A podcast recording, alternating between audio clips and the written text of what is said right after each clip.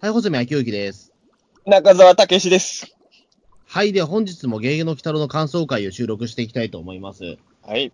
本日は第93話の幻の記者です。はい。あーあ、あれ、こんなシンプルなタイトルだったっけ？あ、あそうそう。幻の記者だだけです。はい。あもうあれですね、この回、なんだろう、いろいろあって、タイトルがこんなシンプルだったっていうのちょっともう忘れ、ちょっとびっくりしちゃった。あ、そう。え まあ、本当になんかね、シンプルなタイトルでいいと思いますけど、はい。ー中身はさ、結構ね、複雑というか、複雑ではないかもしれないけど、手の込んだ話じゃないですか。いや、すごい手が込んでる話ですよね。ストーリーは、ねええそうか、そんなにシンプルな、あ、ストーリーじゃない、そんなシンプルなタイトルだったんですね。うん。いや、あのーあれでしょ？あの、穂積君も、えー5時間後ぐらいには幻の電車に乗って広島に行ってるんでしょ？いや、まあそうですね、はい。で、きまあ、ちょっと、あのまあ本当にリアリア今、リアルタイムな話をしますと、うん。今ちょうど、えっ、と、い2月の21日の今ちょうど、えーに23時57分なんですけど、あの、一応5時に僕家出て、あの、ね新幹線乗って広島に行かなきゃいけないっていう、もう明日というか、明日のもう明日というか、まあ3分で明日になっちゃうんですけど、3分後で明日ですけど、えあまあもう明日の朝5時には穂積君は、えー新幹線に乗らなきゃいけないんですが、えー今からピーターン通信鬼太郎の感想会を取るということは、これはもう徹夜ってことですね。夜コースです。はい。い一番気をつけなきゃいけないのは、この感想会を5時間以上やったら、穂積君は広島に行けないっていうことですね。いけないんですよ、はい。え危険ですね。ええ。そう。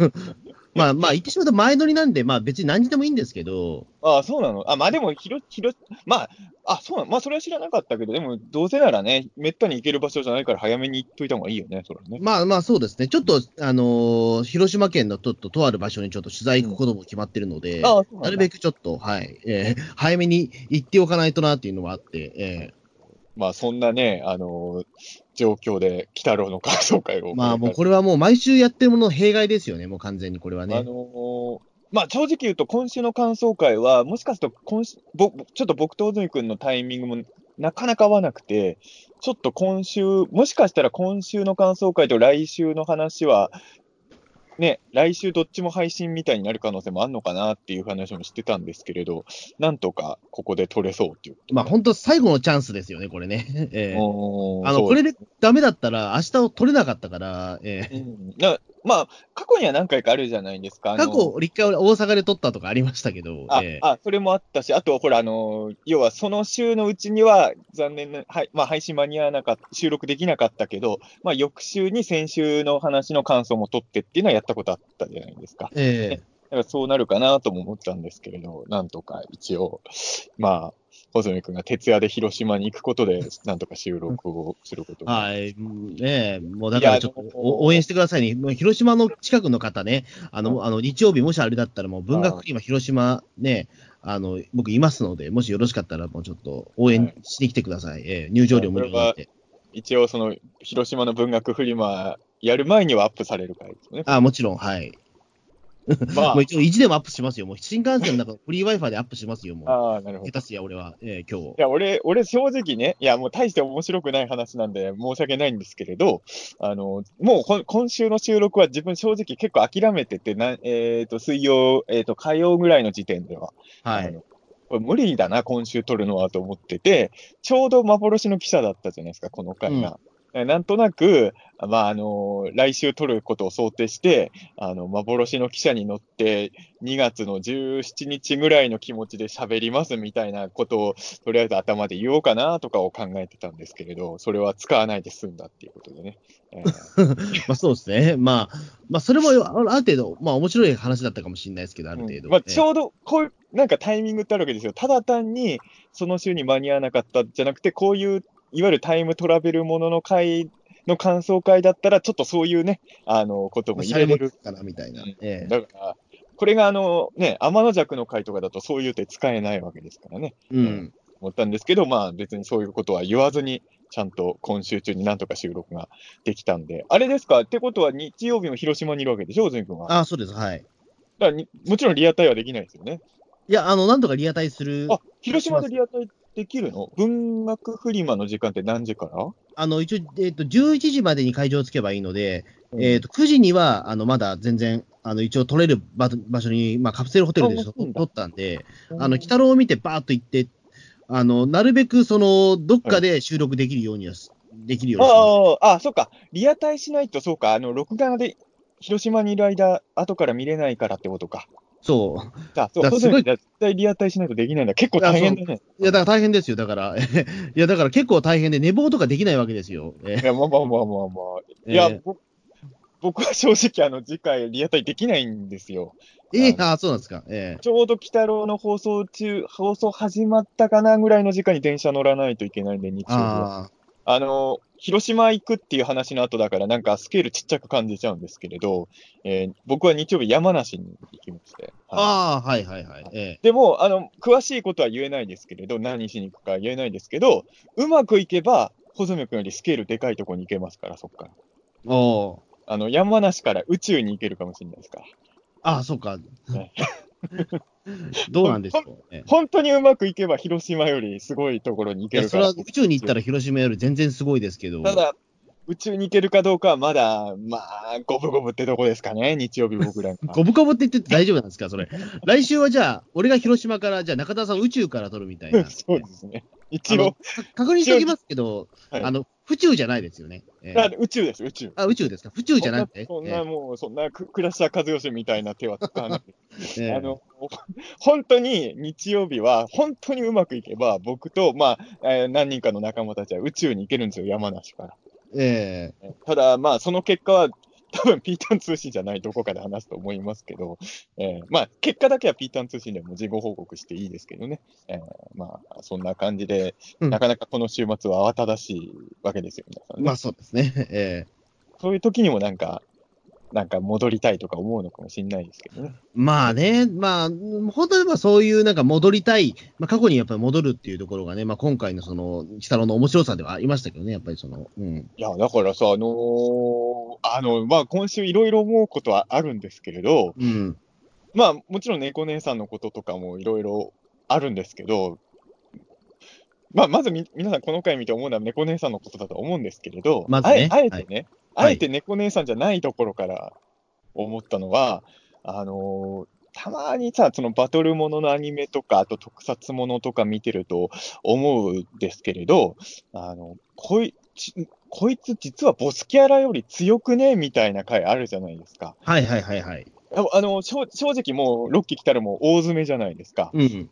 まあ、大詰めな感じがしないけど、大詰めらしい。しないんですけど、まあ一応話数的には大詰めっていうことがね、えで、どうなるかわかんないけど、おそらくベアード様も、おそらく復活すると思うし、えまあ、ね来週温泉旅行行くらしいけど、まあ復活するんでしょう。ええ温泉で復活しますよ、ベアード様は。温泉といえばベアード様はっていう、ね。どうなんでしょう。いや、全く何が温泉といえばベアード様なのか全くわかんないですけど。えいや、ほら、あの、このロリコンどもめみたいな感じで、温泉でベアードが復活するんですよ。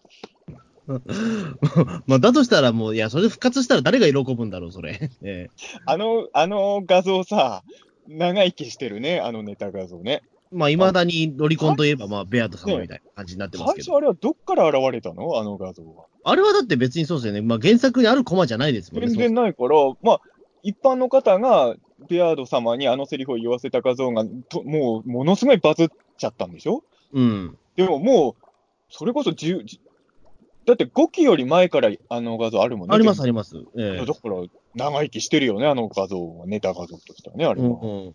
ねだから、あの画像の伏線回収を六期鬼太郎でやるのが、温泉でのベアード復活って。あら、来週だから、マナちゃんも言ってるじゃないですか、ああ、そうか。じゃあ、ロリコンどもめに。えだから来週、ベアード様が復活して、3月に最終決戦になだれ込むっていう可能性は、まあ、20%ぐらいはあるんじゃないそうか。なんか、2週間だから、その、えっ、と、あれでしょ、鬼太郎休むから、なんかその間ちょっともやもやしそうですね。そう2週休むんだよね、来週放送。うん、来週あと、大詰めだっていうのに結構、2週お休みっていうのは結構ね、うん、ちょっとどうなっちゃうかわかんないというか。2週休んで、そのさ、残り3話で最終戦かな、多分ね、おそらく。まあ、前中後編ぐらいな感じになっちゃうのかな。連続もこれで温泉旅館の後の予告編がなんかもう、なんかね、普通の話の予告だったら、えって多分なるとは思うんですが、どう、どうなんでしょうね。わかりません。ええ。まあ、まあ、あ、あはい、えいや、なんか、こでもこの回とか見ちゃうと、え。うん。いや、あの俺は本当に、いや、正直僕はロッキーのヌラリヒョンとかすごい好きなんですけど、はい。ここまでピーとモンローにやられちゃうと、なんか、並大抵のことやらないと、ちょっとあの、ボスキャラ的にはちょっとプレッシャーかかっちゃうなって思って、視聴者からの、思ったんですよ。うんだっ、て、こんな簡単に自分たちの天下を取ったわけじゃないですか、P たちは。うんえーつ何日だ ?10、えっ、と、2月14日に、えーネズミ男にやったわけですよね、P たちは。そうです、バレンタインデーの日にね。で、ええ何日だっけ ?2 月29日ぐらいだっけ？あの猫娘たちが幻の汽車乗ったの、確か。ええーと、そうです。あの、ウルード氏の29日までに、うんまあ、その、えっ、と、鬼太郎がもう完全に手に落ちててみたいなところで、えだから、約2週間で、まあ、ほぼ天下を取ったわけじゃないですかえ。うん。もう、ベアード様がやってたブリガドン計画がもう、しょぼく感じちゃいますよね。っていうかもう、これ、だってブ、ベアード様がやりたかったブリガドン計画って言ってしまうとこれですよねっていう。いや、ええほんとそうなのよ。だから、いや、あのーそうなんですよ。これね、もうだから僕は今、ヌラリヒョン様に頑張ってほしいんだけど、正直、ベアード様にはもう P 勝っちゃってる気がするんですよね、この回。うん。うんだから、それがさっき言った、その、なんかバトルモンを見てると、時々ある、あれ、こいつボスより強いんじゃねえ疑惑みたいな、うん、のがあって、だから、今、ヌラリヒョン様もすごい作詞な感じで戦略を進めてる敵じゃないですか。うん。だから、なんかその、難しいけど、ある意味 P より厄介なところを見せてほしいな、みたいなね、ちょっと今後の鬼太郎へのね、ハードルがちょっと上がっちゃう回だなっていうのが、結構僕は思っちゃったんですよね。まあ、うんそうですね。まあ、でも、意外と俺はそういう感覚はあんま実はなくあて、そうなんや。うんやっぱりほら、やっぱその、鬼太郎のオムニバス感というか、やっぱりまあまあね、確かに。徹底リセット感があるので、まあ、これはこれとしてみたいな。ただやっぱ P のその異常な、その、ななんだ、その力とかね。うんあの、ーまあ、本体は弱いんだけど、その感染力というか、その、うんえっ、と、しもべにする能力は高いっていうところでね。うんええあのそこはやっぱ怖いなと思ったけど。うん。あの、勝手な妄想裏設定なんですけど、うん。えーえっと、ど、どっかの国でこっそり暮らしてる妖怪だって言ってたじゃないですか、目玉ですが。どっかの山奥で。で、きなんで突然日本に来たのかなと思って、だ俺の勝手な妄想ですけど、いろいろそそのかして連れてきたのはヌラリヒョンなんじゃないかなともちょっと思ってて、ああ。このタイミングで来たのは。ただ、はいおそらくヌラリヒョンが思ってたより、まあだから、えっ、と、先週もヌラリヒョンがさ、普通にあのーやってたじゃないですか。天の弱を使って、そして好き勝手やらした方がいいっていう。それと同じような手で日本に連れて、だ日本に来た理由がよくわかんないじゃないですか、正直。そうそうそう。うん。うんだから、ヌラリヒョンがバックに入ってたんだけど、ちょっとあのーこれはちょっとヌラリヒョン的にはちょっと株下がっちゃう話だけど、自分が思ってた以上に大変な目になっちゃって、結局 P の展開になっちゃったっていうですね、なかなか悲しいあ話あ。。実はあれなんですかね、もう、あの、吸血鬼化しちゃってるラリヒョンも実はいたんですかね、あの中に。でもあの感じだと、あれだよね、少なくとも境港と、あの、妖怪アパート付近はやられてたじゃないですか。やられてますね。ええ。あれはちょっと難しいんだけど、でも世界中がやられてたって言ってるからさ、まあ多分海外の妖怪とかも、いや、だからイスルギ君とかもやられちゃったのかな。剣もやられてるし、もうベアード復活したら、ベアードももうなってるかもしれないし、まあ、ええ。ベアード様は復活前だったからこうなっちゃったまあなったかもしれないけど、他の配下とかもね、ねもともとまあ吸血鬼のカミーラどうなるんだみたいなとこもあるけど、ええいや、でも、カミーラとかも、だある意味、この回見ると、吸血鬼としてやっぱ P が一番すげえんじゃねえかってやっぱ思っちゃいますよね。その、感染力とはいえ、結局、鬼太郎とかももう配下にしてるからこんだけ強いわけじゃないですか、今の P はね。うん。だからやっぱりそれができる時点で、いくらボス、ボスっていうか、まあ、中心の妖怪がそんな強くないにしても、トップ最強だよね、これこそね、とは。いや、まあそうですね。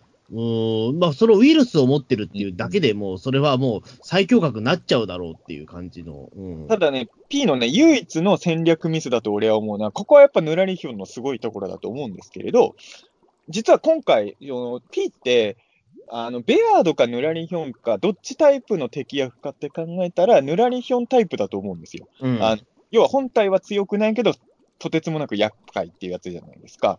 で、この場合、やっぱり P はね、あの、ちょっと下心があったんですよね。あの、自分のあのパートナーとして美女を選んでるじゃないですか。うん。ヌラリヒョンは全然可愛くないけど、有能な ボディーガードをつけてるじゃないですか。うん。つまり今回ね、最後の解決見てても、P の部下がシノボンだったら、多分ね、完全バッドエンドコースしかないんですよ。そうですね。あのーやっぱりだから、あのー隣美女は何もできなかったですね、モンローは。ええだから、やっぱりね、世界を征服したいなら、美女にうつつを抜かしてる場合じゃなくて、やっぱ強い部下を持っとく方がよくて、ここはやっぱヌラリヒョンはしっかりしてるところで、あのヌラリヒョンもまあ、P もどっちもおそらく戦闘力、ヌラリヒョンはね、まあ正直、あの、もしかしたらロッキーのヌラリヒョン強い可能性もあるのかもしれないけど、まあ多分そんなに強くないって考えると、やっぱシュノボンを持ってるっていうのがやっぱヌラリヒョンの強みなんだなとは思って。だからそうですね。うんうんだからモンローがね、シノボンぐらい強かったら、本当に P は天下取れたんだけどね。まあそうですね。やっぱりまあその新しい奥さんややっぱりその軍団をやっぱり大事にするみたいな、まあもう誰かみたいな形になりそうな。えうん、いやいや、まあだから、えええやっぱり美人、美人の奥さんよりもね、有 有能なものを置やっぱりいといてそれはね、やっぱりね、うん、元暴走族の人みたいなやつが今の。うんいや、なんかちょっとね、それを、いや、俺なんかね、あの、ウルトラマンとか見てる時もいつもそうなんだけど、結構あの、悪役がすごい言ってる時って、ちょっと悪役に肩入れしちゃう時もあるんですよ。うん。お、うまくいってるじゃんと思って、こういう時にヒーロー側がチートな技を使って解決すること多いじゃないですか。ええだから、幻の記者ってもうはっきり言ってずるいはずるいじゃないですか。いや、これはだって、もう最、まあ、最終手段というか、あの、原作でもやっぱりこれって、まあ、禁断の技みたいな風に扱われてるけど、ただなんだろう、僕原作読んだ時に、いや、これ、なんだろう、そのね、目玉の親父は、まあ、この、ロッキーでは、その使った後死んじゃうみたいな設定になってるけど、原作では、えっ、と、ちょっとち力尽きて、まあ、2週間ぐらい、なんか寝込むみたいな感じじゃないですか。だとしたら結構使い放題やんっていう。そう原作だとだから、もう目玉落ち最強説が出るゆえんの一つですよね、これはね。そう。これもう結局時間戻せるっつうんだったら、もうこれね、うん誰も勝てないじゃんっていう。ええいや、だからこのさ、時間戻ってなんとかする話っていうのは、まあ、その漫画とか映画では結構あるじゃないですか。うん。あのー子供の頃は、今はね、別にそんな思わないんだけど、子供の頃あんまり納得いかなかったんですよ。うん。最初にそれ一番、まあ、子供の頃じゃない話でいきなり申し訳ないんですけど、もうその頃俺高校生ですけど、あの、やっぱモスラ3とか納得いかなかったんですよ。ああ、はいはいはい。うん。あの、今のキングギドラには勝てないから恐竜時代に行って若いうちにやっつけちゃおうみたいなね。あの、え？って思うわけですよ。それありなの？みたいな。うん、いや、まあ、それでやっぱり有名なのはドラゴンボールのセル戦とかね、やっぱり。まあね、ええ。ただ、セル戦は、意外とさ、タイムトラベルしたけど、あんまそれ、そこが、まあまあ、最終的にハッピーエンドになってるからいいのか。うん、まあ一披応、露するじゃない、タイムトラベルしせっかくしたのに、ドラゴンボールが。うん、あのーそうね、なんか、あの、ドラ、あの、ルパン三世もあるじゃない、タイムマシン使ってする話とか、ああいうのちょっとね、なんか、いいのかなって、やっぱちょっと、ちょっと思っちゃいますよね。うん。あの、こういう話ってやっぱりバッドエンドじゃないと、実はその、歴史改変 OK ってことになっちゃうから、難しいところだと思うんですよね。うん。あのね、一番タイムトラベルこらしちゃダメだろうと思ったのは、あの仮面ライダーキバっていう平成ライダーの、9作目かな、えーあったんですけれど、あのこれがあの結構トリッキーなドラマで、あの主人公が現代の青年なんだけど、主人公のお父さんの時代と、えー現代の話が毎回あのシャッフルして25分あ番組になるっていう作りになってたんですよ。だからあの、お父さんパートと現代パートは物語上は何らかのリンクしてるけど、もちろんあの別々の時代の人だから一緒に会ったりとかしないわけですよ。ではい。それが面白かったんだけど、あのね、もう、わ、知り、お話の中盤ぐらいで、一回ね、もうどうしようもないって危機になった時にタイムスリップする回があるんですよ。でもね、あのしかもそれがね、まあ、鬼太郎でいう今回の幻の記者と比べても、そんなにめちゃくちゃやばい危機じゃない時なんですよ。あで、こんなタイムトラベル、しかもそのタイムトラベルできる能力持ってるやつがね、いるんですけど、お前がその能力持ってるんなら、過去編のあの時とあの時とあの時全部なんとかできただろうってやっぱ思っちゃうよね、視聴者あ。はね。うん。だからその、なんだろう、本来交えない時代がお互いの時代に影響を与えるみたいな話でタイムトラベルとかやるのは一番ちょっとえってなっちゃったみたいになって、あのこういうのは難しいなとはずっと思ってたんですけど、まあ今ももちろん思いはあるんですけど、ただ、あの、そういう意味で言うと今回の、今回のっていうか、まあ結局、マドカマギカ以降なんですかね。はい戻っても戻っても歴史は戻せないみたいなパターンの話が出始めてきたじゃないですか。まあそうですね。うん。で、確かに、あのー窓マギのあの展開を見たときに、なんか過去に戻って解決できんなら何でもありじゃん、ずるいよとは思わなかったじゃん。いや、まあ、うん。俺は思わなかったんですよ。いや、もう僕もあれは、っていうか、まあもうシ、シリーズももう話ももう終盤に入ってきてるんで、うんもうね、どうやっても、なんかもう悲壮、なんかバッドエンドになりそうだなっていうのは分かってたから、う。うんんななんかその、過去に戻って解決しちゃえばいいじゃんっていうのが、なんかご都合主義だなとしかやっぱりずっと思えなかったんだけど、そのパターンなんだけど、いや、そのパターンだからこそ、なんかすごい切実さが増すみたいな表現ってあるんだなっていうのを、もちろん、マドカマギカの前にもそういう話はあったんだと思うんですけど、まあ、不勉強ながら僕はそういう衝撃を結構、やっぱ窓マギで特に最初に受けたみたいなところがそうですね。ややっぱりその歴史はやっぱ変え変えられないっていうところ。うん今回もあの目玉親父が言うけど、一回つない紡いじゃった歴史っていうのはあの変えられるのをすごい嫌がるっていうね、ああいう表現でしたけど、その結局戻っても戻っても歴史変えられなくて、辛い思いも何度もするっていうドラマが、今まであったそのタイムトラベルものにあるちょっとご都合主義的なところを薄めてくれてたってのはありますよね。だから、あのこれが過去に一回戻って、それで解決しちゃったら、なんか、なんだよ、この話ってやっぱなるじゃないですか。まあそうですね。だから逆にその歴史改変させるっていうところにドラマ性を持たせたっていうところですよね。こんだけ大変なんだよっていうことを。えそうだから、これはやっぱり、あのただ、やっぱマドカマギカ以降、特にそのいわゆるオタク向けの作品とかではその点、こそのパターンの話が、まあ、結構いくつかあったじゃないですか。えうん。だからその、そういう意味で言うと、そのマドカマギカ以降のこのパターンの話っていうのは、もう驚かせさではなくて、あのうまい、どんくらいうまいかを競う世界になってきたんだと思うんですね。もちろうんん、そのパターンっていうのはすでにもう提示されてるわけですから。で、まあ、そういう意味で言うと、今回の鬼太郎っていうのは間違いなく、まあ、うまいとは思って、あのー19分で、本当よくこれやったなとは。いや、そうですね。いや、ただ単にだから、この、えっ、と、ただ単に P を倒すっていうことだけに集中したら多分この話なくて、やっぱりその、猫姉さんの告白が成功してるっていうか、この大きなミソで、やっぱり。えこれはね、本当もう歴史的快挙だと思いますよ。えうん。あ猫娘が鬼太郎に恋心を抱いてるっていうのは、まあ原作だと、まあ一応ね、その後とか読むと一応ないことはないのかもしれないけど、そんなに原作ってよりアニメから始まった要素だとは思うんですけれど、まあ長いアニメの歴史は、特に僕なんて3期世代なわけで、うん。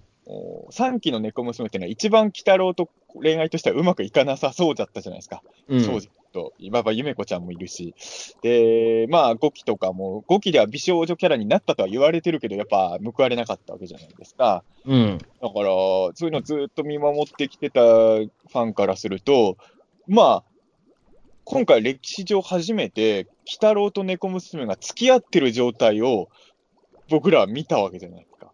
そうですね。ついにこれはなかなか、あの、俺だから気づいた時に、うわーと思ったんだけど、あのーカラスに乗ってる時のさ、会話の時にさ、鬼太郎も頬をあからめながらさ、君には来てほしくない、危険な目にあってほしくないみたいな時に、鬼太郎が頬をあからめてるわけじゃないですか。うんこれはあのーもう長い鬼太郎の歴史の中でなかったものなので、あ、つついにこれを見、こん、っていうか、見る時が来るとは思わなかったですよね。あの、同人誌とかではおなじみ、いや、まあ、同人誌でもいくらでもその手の話ありますけど、正直。ええでも公式のアニメで付き合ってる鬼太郎と猫娘見れるっていうのは、ちょっとロッキー鬼太郎が始まるって聞いた時にも全く想定してなかったこいや、となので。まあ、鬼太郎はやっぱり50年間、ね、そういったキャラクターで通してるから、言ってしまうと。うん。これだって、ルパン三世で言うと、ルパンと峰不二子ができちゃうみたいな話じゃないですか。まあ、本当にね、うん。あの二人っていうのは絶対できちゃわないわけじゃないですか。うん。できないから、やっぱりあの関係が続くみたいなところが。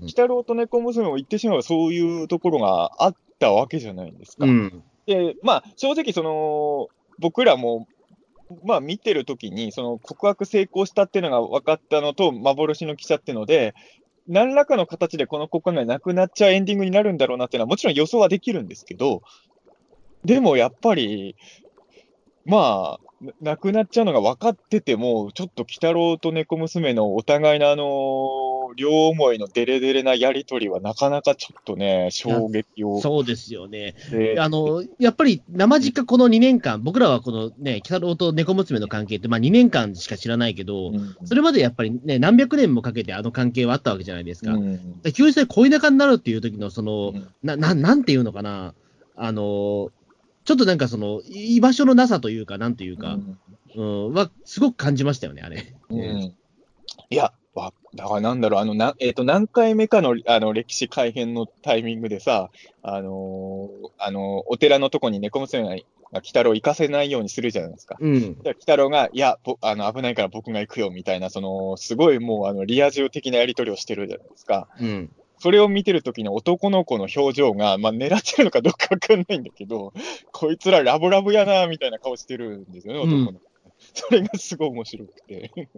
なんかね、おに、お兄ちゃんお姉ちゃん、こんなとこでイチャついてるみたいな表情にしか見えないんですよね、あれがね。それはちょっと面白かったですけどうね。そこはーん。そうだよね。だから、周りもどう、まあ2週間って言ったら、まあ一番ラブラブな頃だと思うんですよね。いや、まあ多分そうなんですよ。ええだから多分、2月14日からあれになるまでにいろんなことがおそらくあったんでしょうね。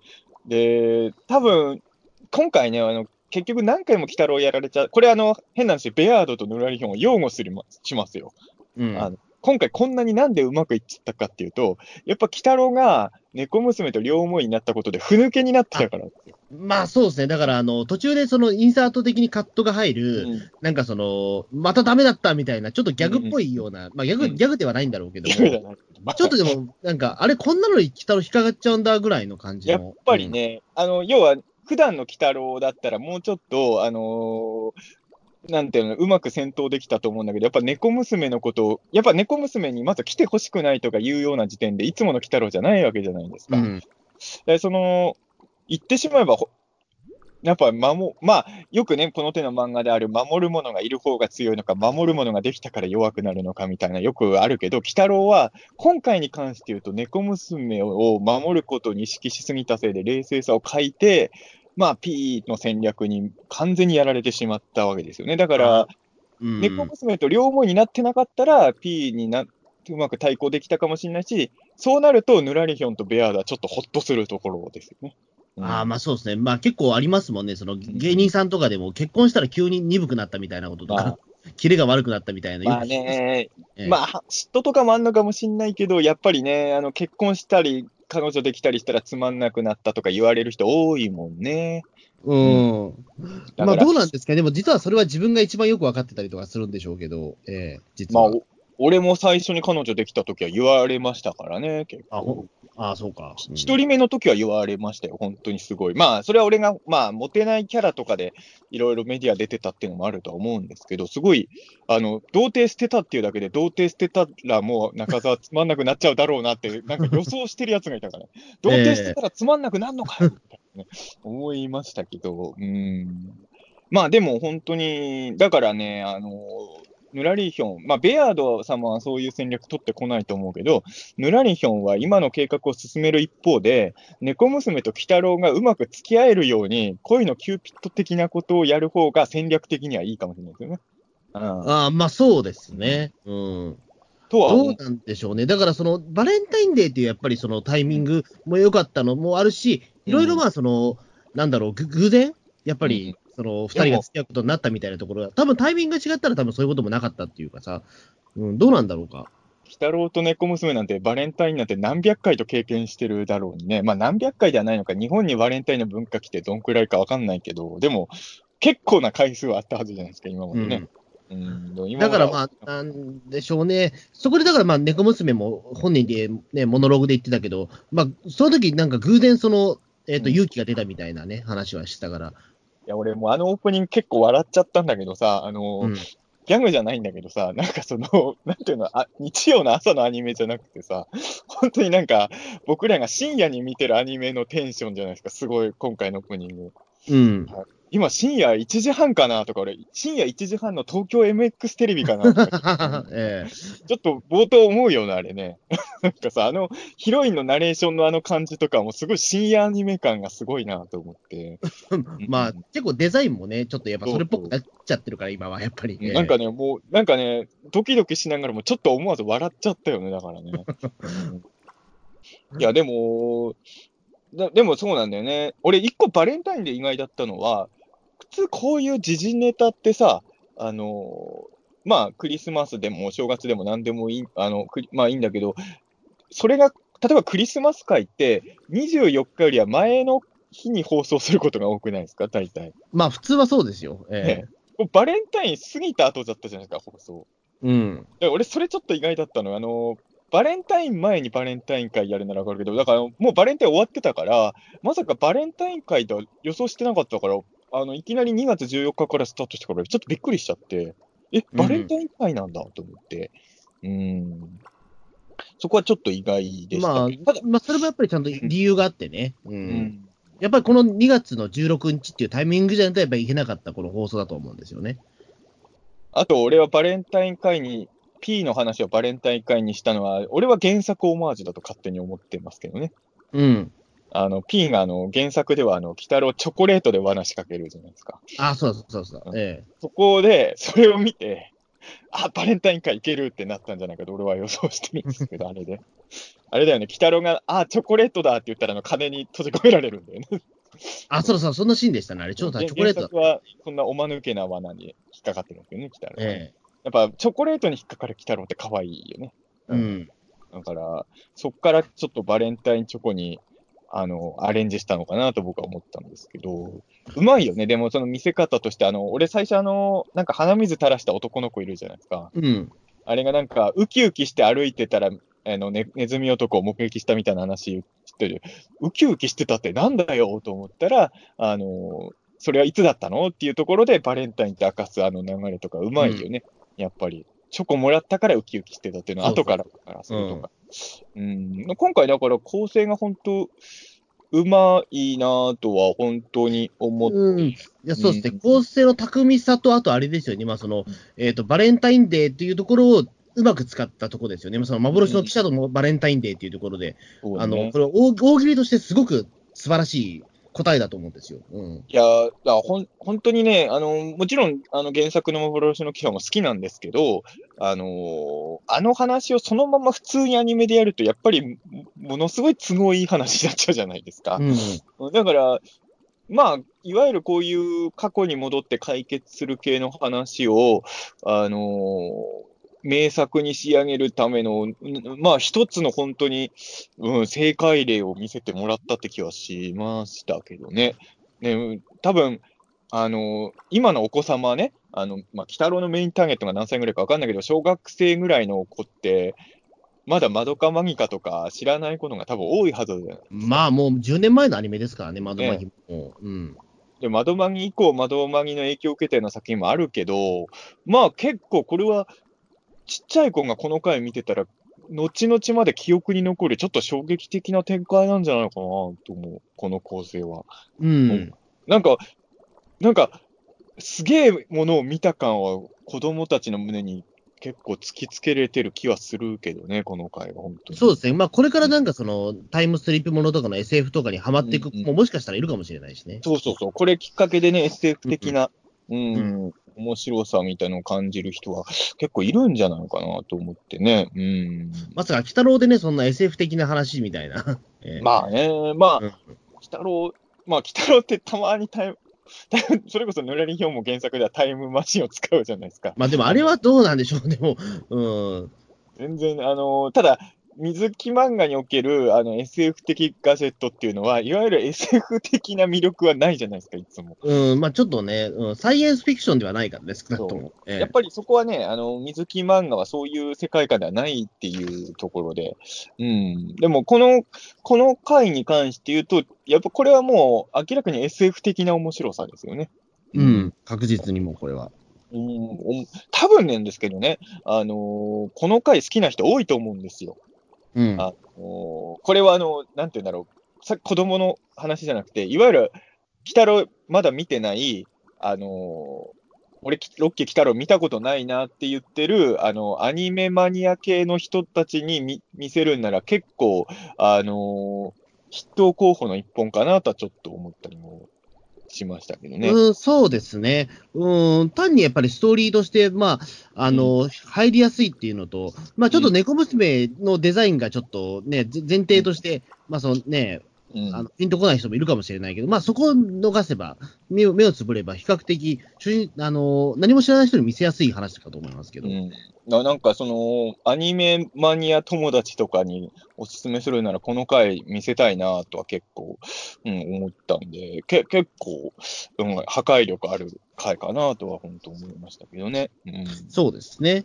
うん、ただ、一個だけ気になるのは、あのーまあ、すごい切ないあの選択を猫姉さんは取るんですけど、あのーもちろんね、どういう状況で告白が成功したのか、細かいところが描かれてないから、なんとも言えないところはあるんですけど、猫姉さんがほんちゃんと愛愛情を伝えたら、鬼太郎は受け入れてくれたっていう経験をしてるわけじゃないですか、猫姉さんとまあ、いそのね、まあ、2月14日の奇跡で、えうん。これは、そこがちょっと分かんなかったのが、まあ、どんなやりとりで成功したか分かんないから、そこは確かに分かんないんですけど、なしにしたにしても、猫姉さんは告白したら、要は鬼太郎とはもううまくいくっていうふうに悟れないような成功の仕方だったのかな。おーっと、まあ、それもあると思います。やっぱりタイ告白って超タイミングみたいなところもあるから、うんだと思いますけどね。うん。ちょっとそこがね、わっかちょっと引っかかったところでは。タイミングもあるし、やっぱりその中田さんがさっきおっしゃったように、鬼太郎がすごいふぬけになっちゃったっていうことが、猫娘が気づいたとしたら、まああの、もう、なんだろう、告白できないみたいなところもあったのかもしれないしこっ。ちもあんのかな。うん、のもあるし、まあ、どうなんでしょうかね。うん、やっぱでもタイミングがやっぱあそこしかなかったっていうところじゃないですか。まだから、どういうふうに告白を成功したか描かなかったのは、そこはだから正解だ。もちろん尺とかもあったし、いろいろ、そこを全部見せちゃうのは、あの、あんまり品が良くないみたいないろんな考え方もあったと思うんですけど、まあ正解だとは思うんですよね。多分、あのもう一回告白してもうまくいくみたいに思えるような告白があそこであったとしたら、そこまで猫姉さん悩まなくてもいいじゃないってやっぱなっちゃうじゃないですか。うん。いや、多分だから本当にいろんなものが重なっての奇跡だったんじゃないですか、多分。え多分あの告白のシチュエーションは、みんなコミケとかで書く人いっぱいいんじゃないの？え いや、まあ、いると思いますよ。えだってリアルで付き合っちゃったんだから、もうさ、その P が来る前の数日間とかもう書きたい放題じゃないですか。いやー、そうですね。だから数日間の間に、まあ、いろんなことやってると思いますよ、さすがに。え俺でも、最近だから、あの、まあ、まあ、ツイッターとかでも結構さ、あの、あの画像よく出る人だから知ってる方もいると思うけど、この間のコミケ、まあ、穂積君も出てたコミケです。けど、出てますはい。あのまあ、僕はコミケは行けてなかったので、ど友達同級生の友達がコミケ行ってたから、欲しいの何冊か買ってきてもらったんですけれど、うん。近鉄特急さんって方いるじゃないですか。はいはいはいはい。あの、鬼太郎とか水木ものの同人漫画をたくさん書かれてる方なんですけど、あの、俺、俺の猫娘がこんなに可愛いわけがないね。はいはいはい。ちょっとあれ話題になってますね。ねそう、あれ、あれどう、あれさ、あの、ネットで多少見てたんだけど、書き下ろし部分もあんのかな？なんか読んだことない話、やっぱり、あの、買ってきてもらったらいっぱい書いてあって、うん。なかなかね、あの、切ないんですよ、これがまたね。あの、要はその、原作鬼太郎が、あの、ロッキーのアニメの猫姉さん、めっちゃ好きになって、原作の猫娘はそれに対してちょっと切ない思いをしてるみたいなね。なんかその、猫娘と猫娘と鬼太郎の三角関係みたいなね。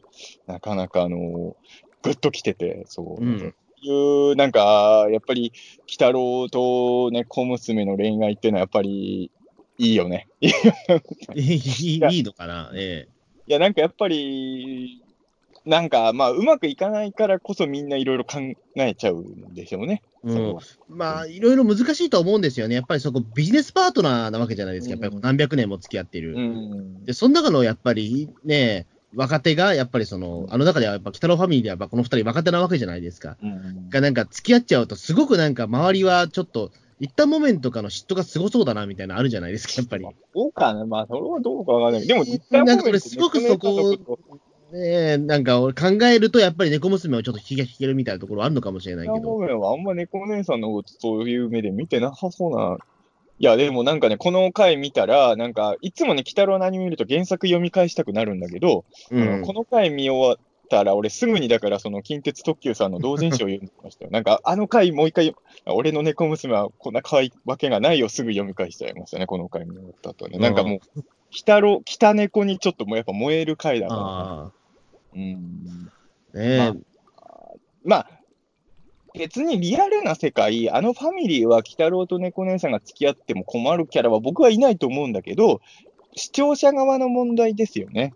うん。まあちょっとどう見ていいかわかんないところは出るかな。確かに急に付き合い始める、なんかあったかな、俺もなんか見たやつで、急にそのなんか、えっ、と、ヒロインとその主人公が急に付き合い出した時とか、まあちょっと違和感を覚えたのは確かあったような気がするね。やっぱりさ、どう考えても付き合ってんじゃんみたいな気がするけど、セブンとアンヌが完全に付き合っちゃって地球防衛隊には入れないじゃないですか。そうそうそう。それはやっぱりね、うんあの、絶対蘇我隊員とか絶対なんか言ってくるじゃないですか。いやまあええいや、そういう、まあそ、そ、そっちが理由なのかな。やっぱ、やっぱそれでもどっちかというと視聴者的な問題じゃ視聴者ないやっぱ的なそうだし、やっぱりその、ややっぱりだからね、えっと諸星団も、やっぱり任務をうまく遂行できない気がするんですよ。やっぱ、アンヌとやっぱり、うんイチャコラになってたら。えでもそれは、それは人によるといや、ロッキーの鬼太郎は、あの、猫娘と付き合ったことで明らかに戦力的にはダメになっちゃったけど、世の中には別にね、女性と付き合うっても全然大丈夫な人っていうか、ちゃんとしやるべきことを冷静にできる人なんていっぱいいるわけですかえら、難しいっすよね。だか鬼らその、太郎は、鬼太郎って多分、特にロッキー鬼太郎ってウブじゃないですか、あんまり恋愛っていう感じもよく分かってなかったぐらいだから、そこをうまく割り切れなかったんだけど、諸星団は大丈夫なんじゃないですか？まあ大丈夫かな。まあまあ、ドライな宇宙人だから。えゼロは一体誰の子供なんだってね、本当にね。え ーえええ みんな思ってることです、ね。まあ、それはもう太郎の、ね、奥さんもわかんないし、えでも太郎はさ、まあいいじゃない。あのえいいの？そのテレビシリーズ見てても、あの要はセブンの息子の問題なのは、アンヌの子供じゃなかったとしたら、ちょっとお前っても言いたくなるじゃない、セブンだと。ああ、まあね。うん。太郎は別に、別の、別のウルトラの星の人と子供作ってても、そんなに罪はなさそうじゃない？はっきり言って。まあそっか。あだからじゃなくてもいいのか、別に。ええ問題があるとしたら、まあ、やっぱセブンと帰ってきたウルトラマンだと思うんですよ。うん。この二人は、おい、お前誰の子供だよってちょっと言われたい、言われても仕方ないウルトラマンじゃない、この二人はね。まあやっぱでもそこは結ばれなかったっていうのがちょっと、俺はセブンはロマンな気もするんだよね、やっぱり。まあ別の星の存在ですからね。そう、やっぱそこは結ばれなかったけど、あのーなんか久々に帰ってきたら、なんかその地球に帰ってきたら、あんのちょっと、ね、デートするぐらいはしてもいいのかな、その浮気じゃなくてっていう。あの、最新作のトラさんがそれなんですよ、まんま話が。あのーまだ見てないけどさ、まだ見てないですかもう公開してないよね。あのえスタデリーで今1日1回やってんのかなあれパンフレットめちゃくちゃ豪華だね、おかえりトラさんね。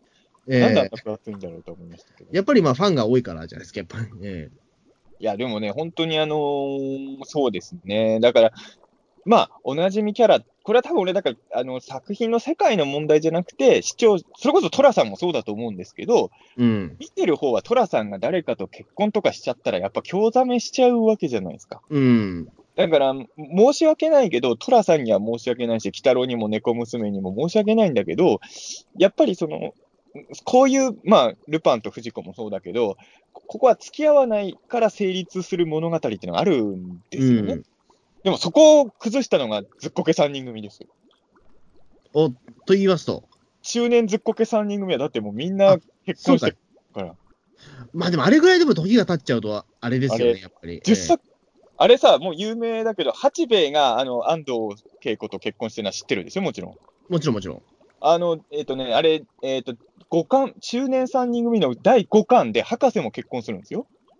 あ、そうかそうか。俺そこまでし見てな読んでないです、まだ。えまあじゃあネタバレになるから言わないけど、まあいいですけど、別に。ええ博士、まあそれは穂積君に気使ってっていうか、ピータン通信リスナーにね、ま あまあ、どれだけずっこけね、読んでる人がいるかわかんないけど、ええ意外とさ、そうなの、ずっこけ3人組、子供の頃読んでた人も、そもそもずっこけ中年3人組シリーズがあること知らない人結構多いんだいやよね。、うん、だと思います。うん。あの、一応ね、中年編が全10巻で完結してて、あの、小学生編は全部小6の話じゃないですか。うん。中年3人組は、あの、1巻につき1歳ずつ年が過ぎてってるんですよ。うん。だから連続ものなんですけど、で、ずずっこけ中年3人組の第1巻の時点では、八兵衛と博士、あ、八兵衛ともーちゃんは結婚してるし、子供もいるんだけど、博士だけは独身なの。うん。それが5巻目にして、まあ、ずっこけ3人組シリーズ読んでた人にはおなじみの人と結婚するんですね。おーこれはでもなかなか、あのー、起きて破りだと思いますよ。やっぱり。だから、ずっこけは結構攻めたなと、そういう意味で思いましたけど。まあそうですね。やっぱりまあ博士とか結婚しそうにない感じでしたからね。やっぱり小6の頃からやっぱりなんか、えね、女に興味あったのかっていうね。うんえまあでもそれがやっぱり結婚するとなるとちょっとやっぱか感動はありますよね、確かにい。や、もう博士大河ドラが、ね、マ的な、ええ博士が嫉妬したりとか、そういうとこ描かれてますから、中年3人組では。やっぱりね、時代はやっぱり変わりますよ。やっぱ小6のやっぱりうんね、まんまの性格というか、そのね、うん趣味思考ではやっぱないですからね。安心するのは、八兵衛は奥さんがいても、他の女の人と仲良くしようとしますけどね。ああ、まあ、ぽいですね、やっぱり。え小6の時と変わらないみたいなね、えーいいところですけど。いや、でも、なんかやっぱそういうのってさ、まあ、ああえて言うとドラえもんと静香ちゃんもそうか。まあ、あそこは付き合うことが前提で始まってるようなところもあるからね。えまあそうですね、そこはもうなんか、で、しかも付き合うのはだって、その、小、今のその、小5じゃなくて未来の話っていうところにしてるから、やっぱり。うん鬼太郎と猫娘も、例えば物語上、100年後とかにどうも2人は付き合ってるらしいみたいなエピローグみたいなのがつくのだったら抵抗ないかもね。だからずっこけもそうだもんね。だから大人になってからならいいのか。そうですね。だから急にカップルになってそのまま成立したのってどうなんだっけ？あの、あ俺ちょっと後半わかんないんだけど、魔法陣ぐるぐるってそんな感じだっけ？確かでも。え、あの2人って付き合うの？だったっけな？いや、ごめんなさい。ちょ違ったかな？なんか、いや、なんかどう言ってないな。結構最近のやつ読んだら、なんか、え、これ付き合ってるの？みたいな、ちょっとシーンがあったんで、うん。あの、ぐるぐるは俺アニメの最終回はすごい覚えてるけど、え、打ち切りエンドですか？えあれ打ち切りエンドだったの？なんか要はさ、敵の目の前まで行ったけど、やっぱやめたって言って帰る。ああ、それ打ち切りです。ええあれ打ち切りでああなったんだ。あの、もう原作追いついちゃったんで、できなかったらしいんですけど、俺、ね。そういうそういう壮大なギャグをやっていやいや、あれはげあのあ原作にないです、あれ。ええそうなのあ、そのぐるぐるで思い出したけど、その、やっぱさ、付き合わせらんないって言うと、これはもう大人になってるけどさ、今、金田一少年も37歳編やってるじゃないですか。うん。いまだにはじめちゃんはみゆきと付き合えてないんですよ。あだからやっぱり、まあ、そういう意味ではずっこけとかがやっぱりイレギュラーで、普通、やっぱりこの手の話って、まあ、付き合わせてやれよとは思うんだけどさ、やっぱ難しいんでしょうね。やっぱり、付き合っちゃうとか終わっちゃうっていうのがあるのかな。そうですね。だそこで言うと、だから昔の漫画の方は比較的、あの、サイボーグ009は、009と003は、まあ、カップルみたいなことは途中から出てくるんだけど、意外とそれは、あの、特に問題なくいくんですよ。ええ確かにそこはあんまりあれだったね、言われても今ね。あそこは問題がなかったんですよね。うん。だから、まあ、あれはこう、00、まあ、すごい、あのーまあ、いろんな国の人たちが集まってるし、まあ、みんなそれぞれドライみたいなところとか、ちょっとやっぱり現実離れしてるところがあるから、あんまりそこは問題にならないのかなっていう。うん。でも現実離れ度で言えば、鬼太郎ファミリーだっていうの。現実離れはまあまあ、まあ、そうなんですけど、じゃあ、まあ、009は比較的受け入れられたんですけどね、あれは。ななんか確、かに00、あれは全然問題なかったよね。そう、そこはちょっと不思議なんですけど、ええやっぱ作品によるのかなとはまあ思います。距離感とか、なんかヒーロー性みたいなところなのかな、なんか、うん。でもやっぱり、鬼太郎と猫娘が付き合いましたっていうのは、やっぱりちょっと、ちょっと、まあ、そのエピローグとしてあるのはわかるけど、やっぱり現在進行形としては、ちょっと僕らもやっぱ、今回もだからやっぱり、あの、このドキドキ感っていうのは、いわゆる少女漫画を読んでるドキドキ感みたいなのももちろんあるんだけど、鬼太郎と猫娘が付き合ってるっていうのを示された表現が結構繊細に描かれてるじゃないですか、この回。うんなん。かその、見ちゃいけないものを見てるみたいな感じにちょっとさでも、少女漫画的なところで言うと、やっぱりその、いざ付き合うとなると見ちゃいけないものを見てる感ってやっぱありますよね、その。あ、そう？少女漫画であるそれ。俺意外とそれあるかな、なんか。少女漫画あの、の一回、そのやっぱり俺、あの、女主人、そのヒロインが、うんそのヒーロー役に恋焦がれてるのが僕はすごい見るのが好きなんで、ああまあわ、それはわかる付き合って。しまったらなんか俺、ちょっとそこで、すっとなんか俺、我に返るみたいな。でも大体し、もうなんまあ最近はそうでもないけど、少女漫画って付き合ったらほぼ終わっちゃうじゃないですか。まあそうです。までもその後続くものもあるやないですか。あ、まあええもちろん付き合っても終わらない、あの、終わらないのもあるけどさ、確かに。うん。そこでなんか付き合い始めて、なんかその後のお話とかちょっとスッとなるみたいな感じが、ちょっと俺も真顔になるみたいな。ええあんまそれは俺ないかな。まあ、それは付き合うまでにどんくらい関数かけてるかにもよるね。あの、付き合った後も続くやつってさ、そもそも付き合い出すの早い漫画が多くない？結構。あ、まあそうかもしれないです。確かに。付き合うまで、でに何十巻もかけたやつは付き合った時点でだけは終わんない。ええそれで終わりですけど、ええだから、なんか、うん鬼太郎の場合はもう何十巻付き合ってないから、やっぱり今付き合ってから続けられて、あ、だから、だからサイボーグ009は大丈夫だったのかね。あ早かったから。そうかそうか。だもう早い早い段階でもう、あのちょっとこの二人付き合いそうだぞみたいなところもあったし、うん。早いうちに付き合っちゃえとか、もうこれ付き合うのも決まってるような感じだろうってなってれば、まあ大丈夫なのかな。そっか。そっか。じゃあもう早い段階からもうなんかそういった関係なんだろう、お前らみたいなのが分かってればいいのか。ええでも、時間が経てば経つほど、もう視聴者はもう、だから、トラさんも、あの、2作目ぐらいで結婚してればもう大丈夫だったんですよ。いやいやいや、そういう問題か。でもそうすると寅さんの前提が全部崩れちゃうような。えまあえそうですけど。いや、でも本当に、まあ、ルパンもね、早めに藤子となんとかしとけばよかったんですけど、もう、ルパンと藤子、普通に付き合うことは不可能じゃないですか。うーん、まあそうですよね。こんだけ遊び人なのにできなくなっちゃったっていうね。う。うんん。だから本当に、まあ、でもそういう意味で言うとさ、あの、ずっこけ中年3人組は、あの、八兵衛と恵子は原作でも結構、まあ、この二人将来付き合える可能性を感じながら読んでたじゃない、我々は。あの、なんかそんな感じありましたね。だからまあね、うん、安藤恵子とはなんか、このままうまくいきそうだなみたいな感じはちょっとなんかありましたよ、やりとりからも。うん、そういう意味で言うとね、これは皆さんぜひずっこけ中年3人組、あの、ずっこけ3人組シリーズを読んでた人はこれから読んでほしいんですけど、博士が付き合う人は結構意外ですね。あの、もう一つありました。み未来の、未来日記でしたっけ？あれあまあ未来報告あれではどっちだっけ？あ、未来報告でも、あの、八兵衛は、あの、恵子と結婚してます。そうですか。榎本さんじゃなかったっけ？ええ榎本さん？じゃあね、榎本さんっていなかった。榎本由美子とは結婚してないですよ。あ、そうかそうか。あの、八兵衛は安藤恵子とです。あ、でそ、あの、中未来報告だと、もーちゃんは、あの、海外国のモデルみたいな人と結婚そうだそうだそうだ。えただ、あの、あれ、未来報告は夢落ちじゃないですか、一え応。あそうだそうです。ええずっこけ中年3人組は未来報告よりも、ずっとしょぼい現実が待ってます。ああんなにみんな成功してないですから、3人とも。だからもう、あのすごい読んでて切なくなってきますよ、中年3人組は。うん、ね僕らの大好きだった3人組がこんなに こんなに苦労してるみたいな。ねえ、まあ、ずっこけの話題から出たけど、まあ、今回のタイムスリップもので言うと、そのほら、あの、えっ、と、江戸時代に行く、平賀源内に行く話あるじゃないですか。ありましたね。で、あれも結局、その平賀源内のその、ね、とこは変えられなかったわけじゃないですか。あそうだね。れ歴史はやっぱ変えれないっていうね。そう。だからあれもやっぱりその、僕はだから結構その幻の記者見たとき、うん。見たとき、僕が幻の記者見たときも、うん。ちょっとやっぱなんとなくひ、あでも平賀源内はでも結局救えなかったんだよな、みたいなことはちょっと、え。結構歴史もので、例えば信長の本能寺をなんとかしようとかそういう話って結構あるけど、まあ、変えられなかったオチのが多いよね、数としては多分。自分が見てきたから、ね。やっぱりうんそこ変えちゃうっていうのはちょっと無無理があるという。まあ、あの、ドラえもんでものび太の竜の騎士で恐竜絶滅は変え、まあ、あれは一応地下に何匹か助けてたけど、うん、まあ、だからやっぱり難しいんでしょうね、歴史をえ変え。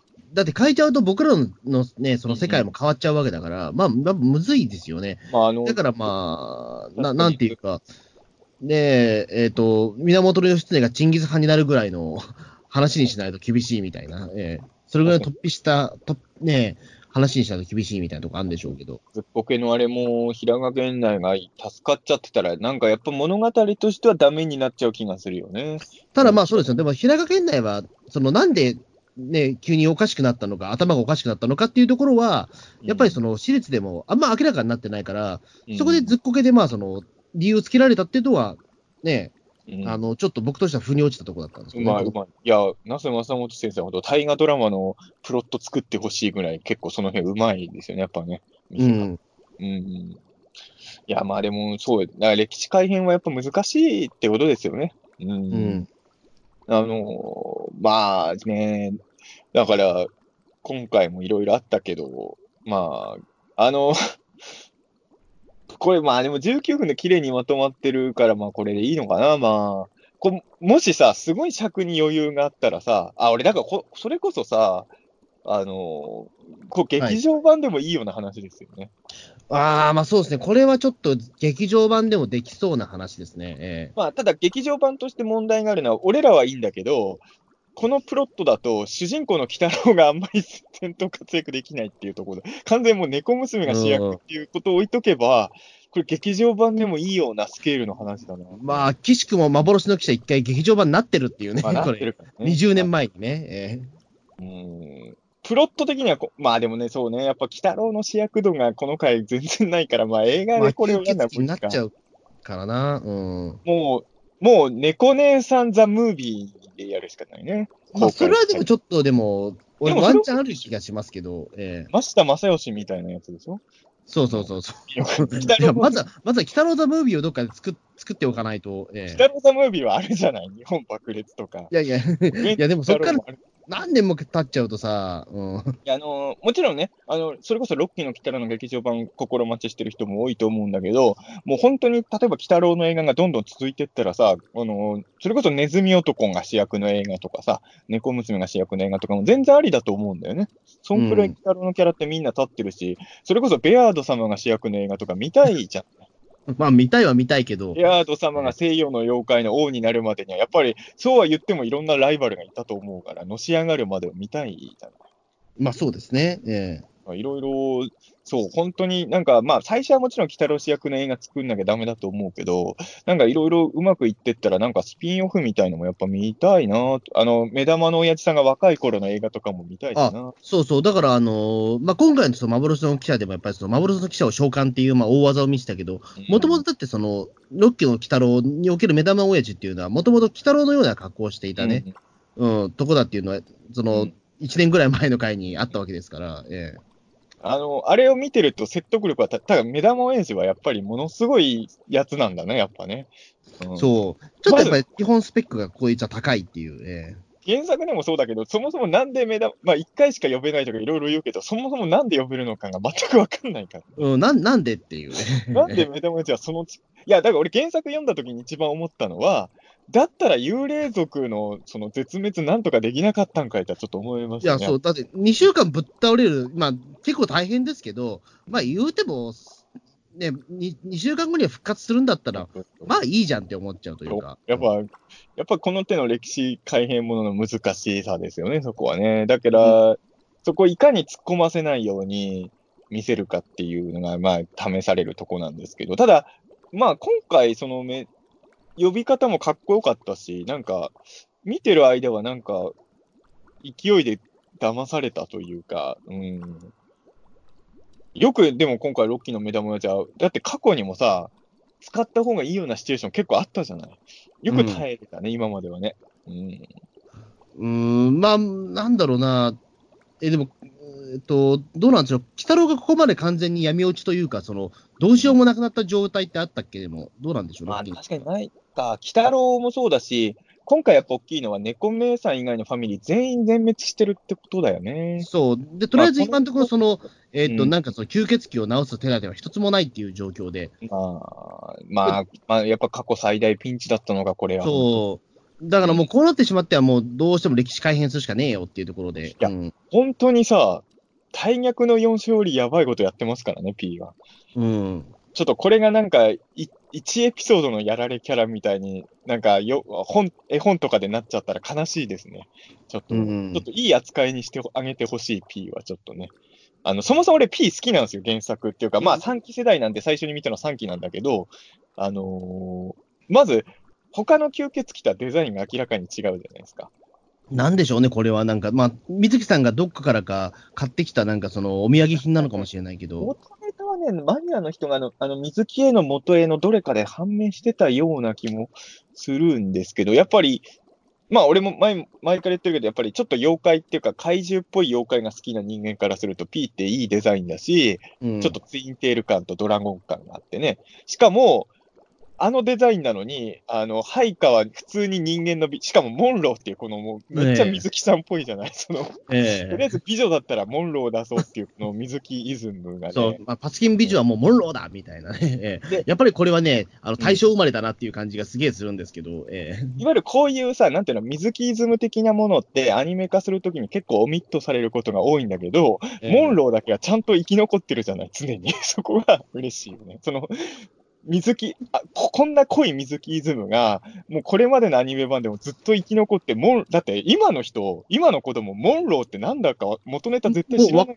かんないですよ。だってもう僕らですらだってそのマリリン・モンローのリアルタイム世代ではないわけだから。うかまあ俺も記憶ないけど、多分、おそらくマリリン・モンローより先の俺3期世代だから、鬼太郎のモンローを見てるはずなんですよ。僕もまあ多分そうかな。でもマリリン・モンローよりも先に多分、鬼太郎でモンローを知ったかな、多分。うん全く記憶にはないけど、多分マリリン・モンローを初めて見たときは、あ、P の奥さんだと思ったと思うんですよ。多分ね。多分ね。記憶ないよ。うん記憶ないけど、順番の流れで言うと、多分その可能性は大だと思うんだよね。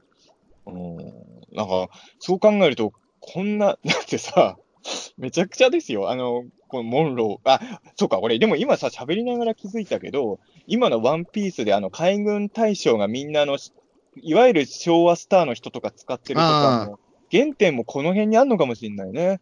まあそうですね。う。うんん。だから、なんか、冷静になって考えると著作権とかどうなってんだと思うんだけど、こういうもう著名な人をそのまんま、急にこの手の漫画に引っ張ってくる面白さっていうのはやっぱあるよね。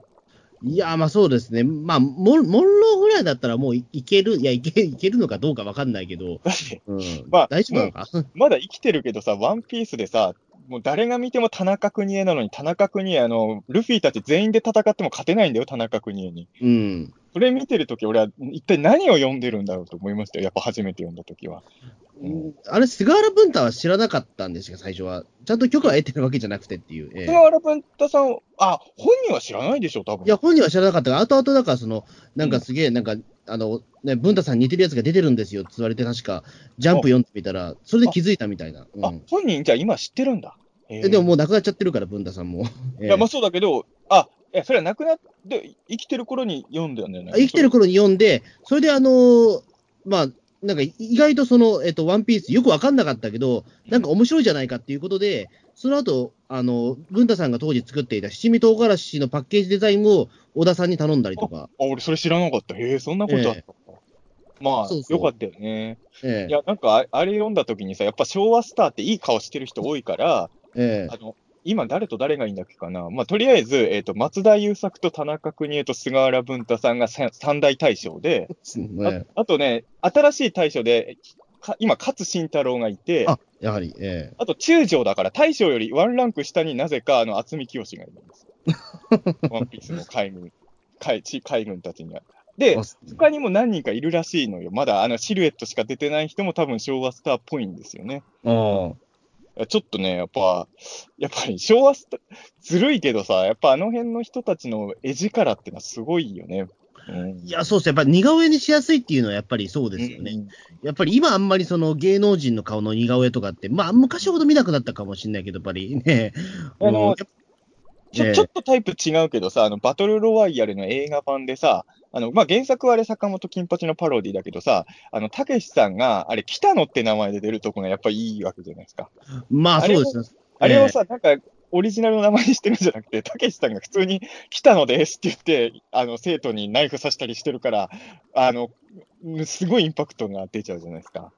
えあれはずるいけど、やっぱ、面白いよね。やあのバランス感覚ですよね。あれだって本当に、あの、北野じゃなくても全然いいんだけど、北野にしてるからこそそのアンバランスさが出るというかそう、あ、でもやっぱり、ビートたけしさんってやっぱ怖いじゃないですか、やっぱり。うんまあ、怖い怖い怖いやっぱ怖いから、やっぱそのままのイメージで持て、あの、あの見れるっていうのは結構、バトルロワイヤルにおいてでかかったと思うんですよ、あれ。ええあれやっぱり北野じゃなかったら、あの、結構面白さのパーセンテージ減ってると思うんですよね。えだから、そういう中で言うと、やっぱモンローもそうでさ、あれが適当な金髪美女じゃなくて、やっぱモンローっていう名前で、まあ見た目もモンローまんまっていうのが面白くて、しかも令和になってもそのままモンローのまま生き延びてるっていうのが、これ多分、7期以降もモンローは守ってほしいよね、やっぱりね。えいや、そうですね、これはもう、え まあ、ちょっとやっぱ、偉大な、でも本当、大体この手のやつって外すじゃない、原作からアニメにするときに。モンローはなぜかね、うまく生き延びてるんだよね、アニメ化されるたんびにね。うん、マリリンじゃないからかな。マリリンを抜いとけばいいのかな。うーん、いや、そう、まあ、なんだろう、まあ、今更作る人もいないというか、なんていうか、その、うん、問題する人もいないというか、うん、でも、モンローのフィギュアとか出していいのかな。それはどうなんでしょうね、確かに。その辺ちょっと気になるよね。フィギュアになるとさすがにちょっと名前もモンローだし。立体物とかにするとさすがに問題が出てくるみたいなところはあるのかもしれないですけど、ええこの辺ちょっと気になるところですけど、やっぱでもピーとモンローはいいコンビですよね。ああ、で、今回忘れちゃいけないのはモンローの声ですよ。ああ、そうですね。ええゆめこちゃん来ましたよ。いやー、これはだからどういう、なんかその、ゆめこちゃんの人、最近、てかまあそのね、アニメでも聞かないなと思ったら、なんかあれなんですよね、引も退されてたんでしょ、もうとっくに。う、もうなんか、えっと、フリーでやられていて、まあ実上引退みたいなんですけど、あの、なんかその、アニメの講師だかはやってるみたいな感じあで。、そうなんだ。えーうん。あの、詳しい経緯は知らないけど、まあ昨年、僕行けなかったけど、あの、ゲゲゲキの3期ナイトの時にゲストで来られてたじゃないですか。そうそう、それが11月だったんで、もうその時には収録終わってるのか、その時オファーがあったのかはわかんないでも、その時オファーな、そんまあ、そのき、まあ、その前後で、この、だから、ゲゲゲキの縁がなかったら多分なかったよね、きっとこのキャスティングはね。ど。うん。うん。だから、まあ、ただ、あのーまあ、そこは、まあ、キャラとしても変わってるし、もうだいぶ時期時間も空いてるからっていうのもあると思うけど、何も知らずに見てたら、ゆめこちゃんの声とは気づかなかったですね。いや、全く気づかなかったですね。うんだから、あの、えっ、と、一応その前情報としたんですけど、あ、これゆめこちゃん今こんな声なんだ、へーっていう感じの、うん。そう、だからあの、俺はあの、あの、まあ、いろんな見方、楽しみ方があると思うけど、なるべく公式ツイッターとか、あの、前日とか見ないように気をつけてるんですよ。あの、声優さんの発表とか、大体放送前日じゃないですか。うん。で、けまあ、み見たりみんな、あの、わざわざアカウントに飛ばないけど、まあ、リツイートとかもあるし、あのー見ちゃうときと見ちゃえな、見ないときあるんだけど、今回はやっぱりね、もう、やっぱり反応してる人がめちゃくちゃいたから、うん。まあ、まあ、やっぱ放送前に知りましたよね。あ、まあ今やるんだ。これがだって20年ぶりぐらいのそのねうん、出演だっていうところでも、やっぱ話題性としてはね、えまあでも3期世代としてはちょっとなんか、なんか不思議な気持ちになるのは、あの、言ってしまえば、ゆ、ゆめこちゃんが敗れて、鬼太郎と猫娘が付き合う話じゃないですか、これ。ええなんか3期の頃、いや、ありえない話ですからね。うん、なんか、なんか不思議な感覚にはちょっと陥りましたけどね。そうですね。うん。ちょっとやっぱり、鬼太郎のその周りは、まあ、この、なんかね、えっ、と、1年くらい前のその猫娘大集合もそうですけど、うん。うんなんかやっぱりね、えーすごい、ま 鬼太郎ま、鬼太郎の女性周りはすごい、なんか今、ロッキーに大集合してるっていうような感じですけど。あーまあ、結構ね、過去のね、猫、過去の猫娘声優さんとかも出てたしね、結構その辺はいろいろ、うん。やっぱり、やっぱこういう、まあでも、確かにあのーそんなに僕声優さんのこととか詳しくないし、そんなに反応するタイプじゃもないんですけど、まあ、ゆめこちゃんが鬼太郎に戻ってきたっていうのが、やっぱり、さすがにちょっとおうとはなりましたよね。うん。ね。結構あの声優さんの発表で久々にびっくりしたわ、これは。うん。そまあそうっすね俺ま俺にとってはね、ジブリアニメの主演が庵野秀明級ぐらいのショッキングです。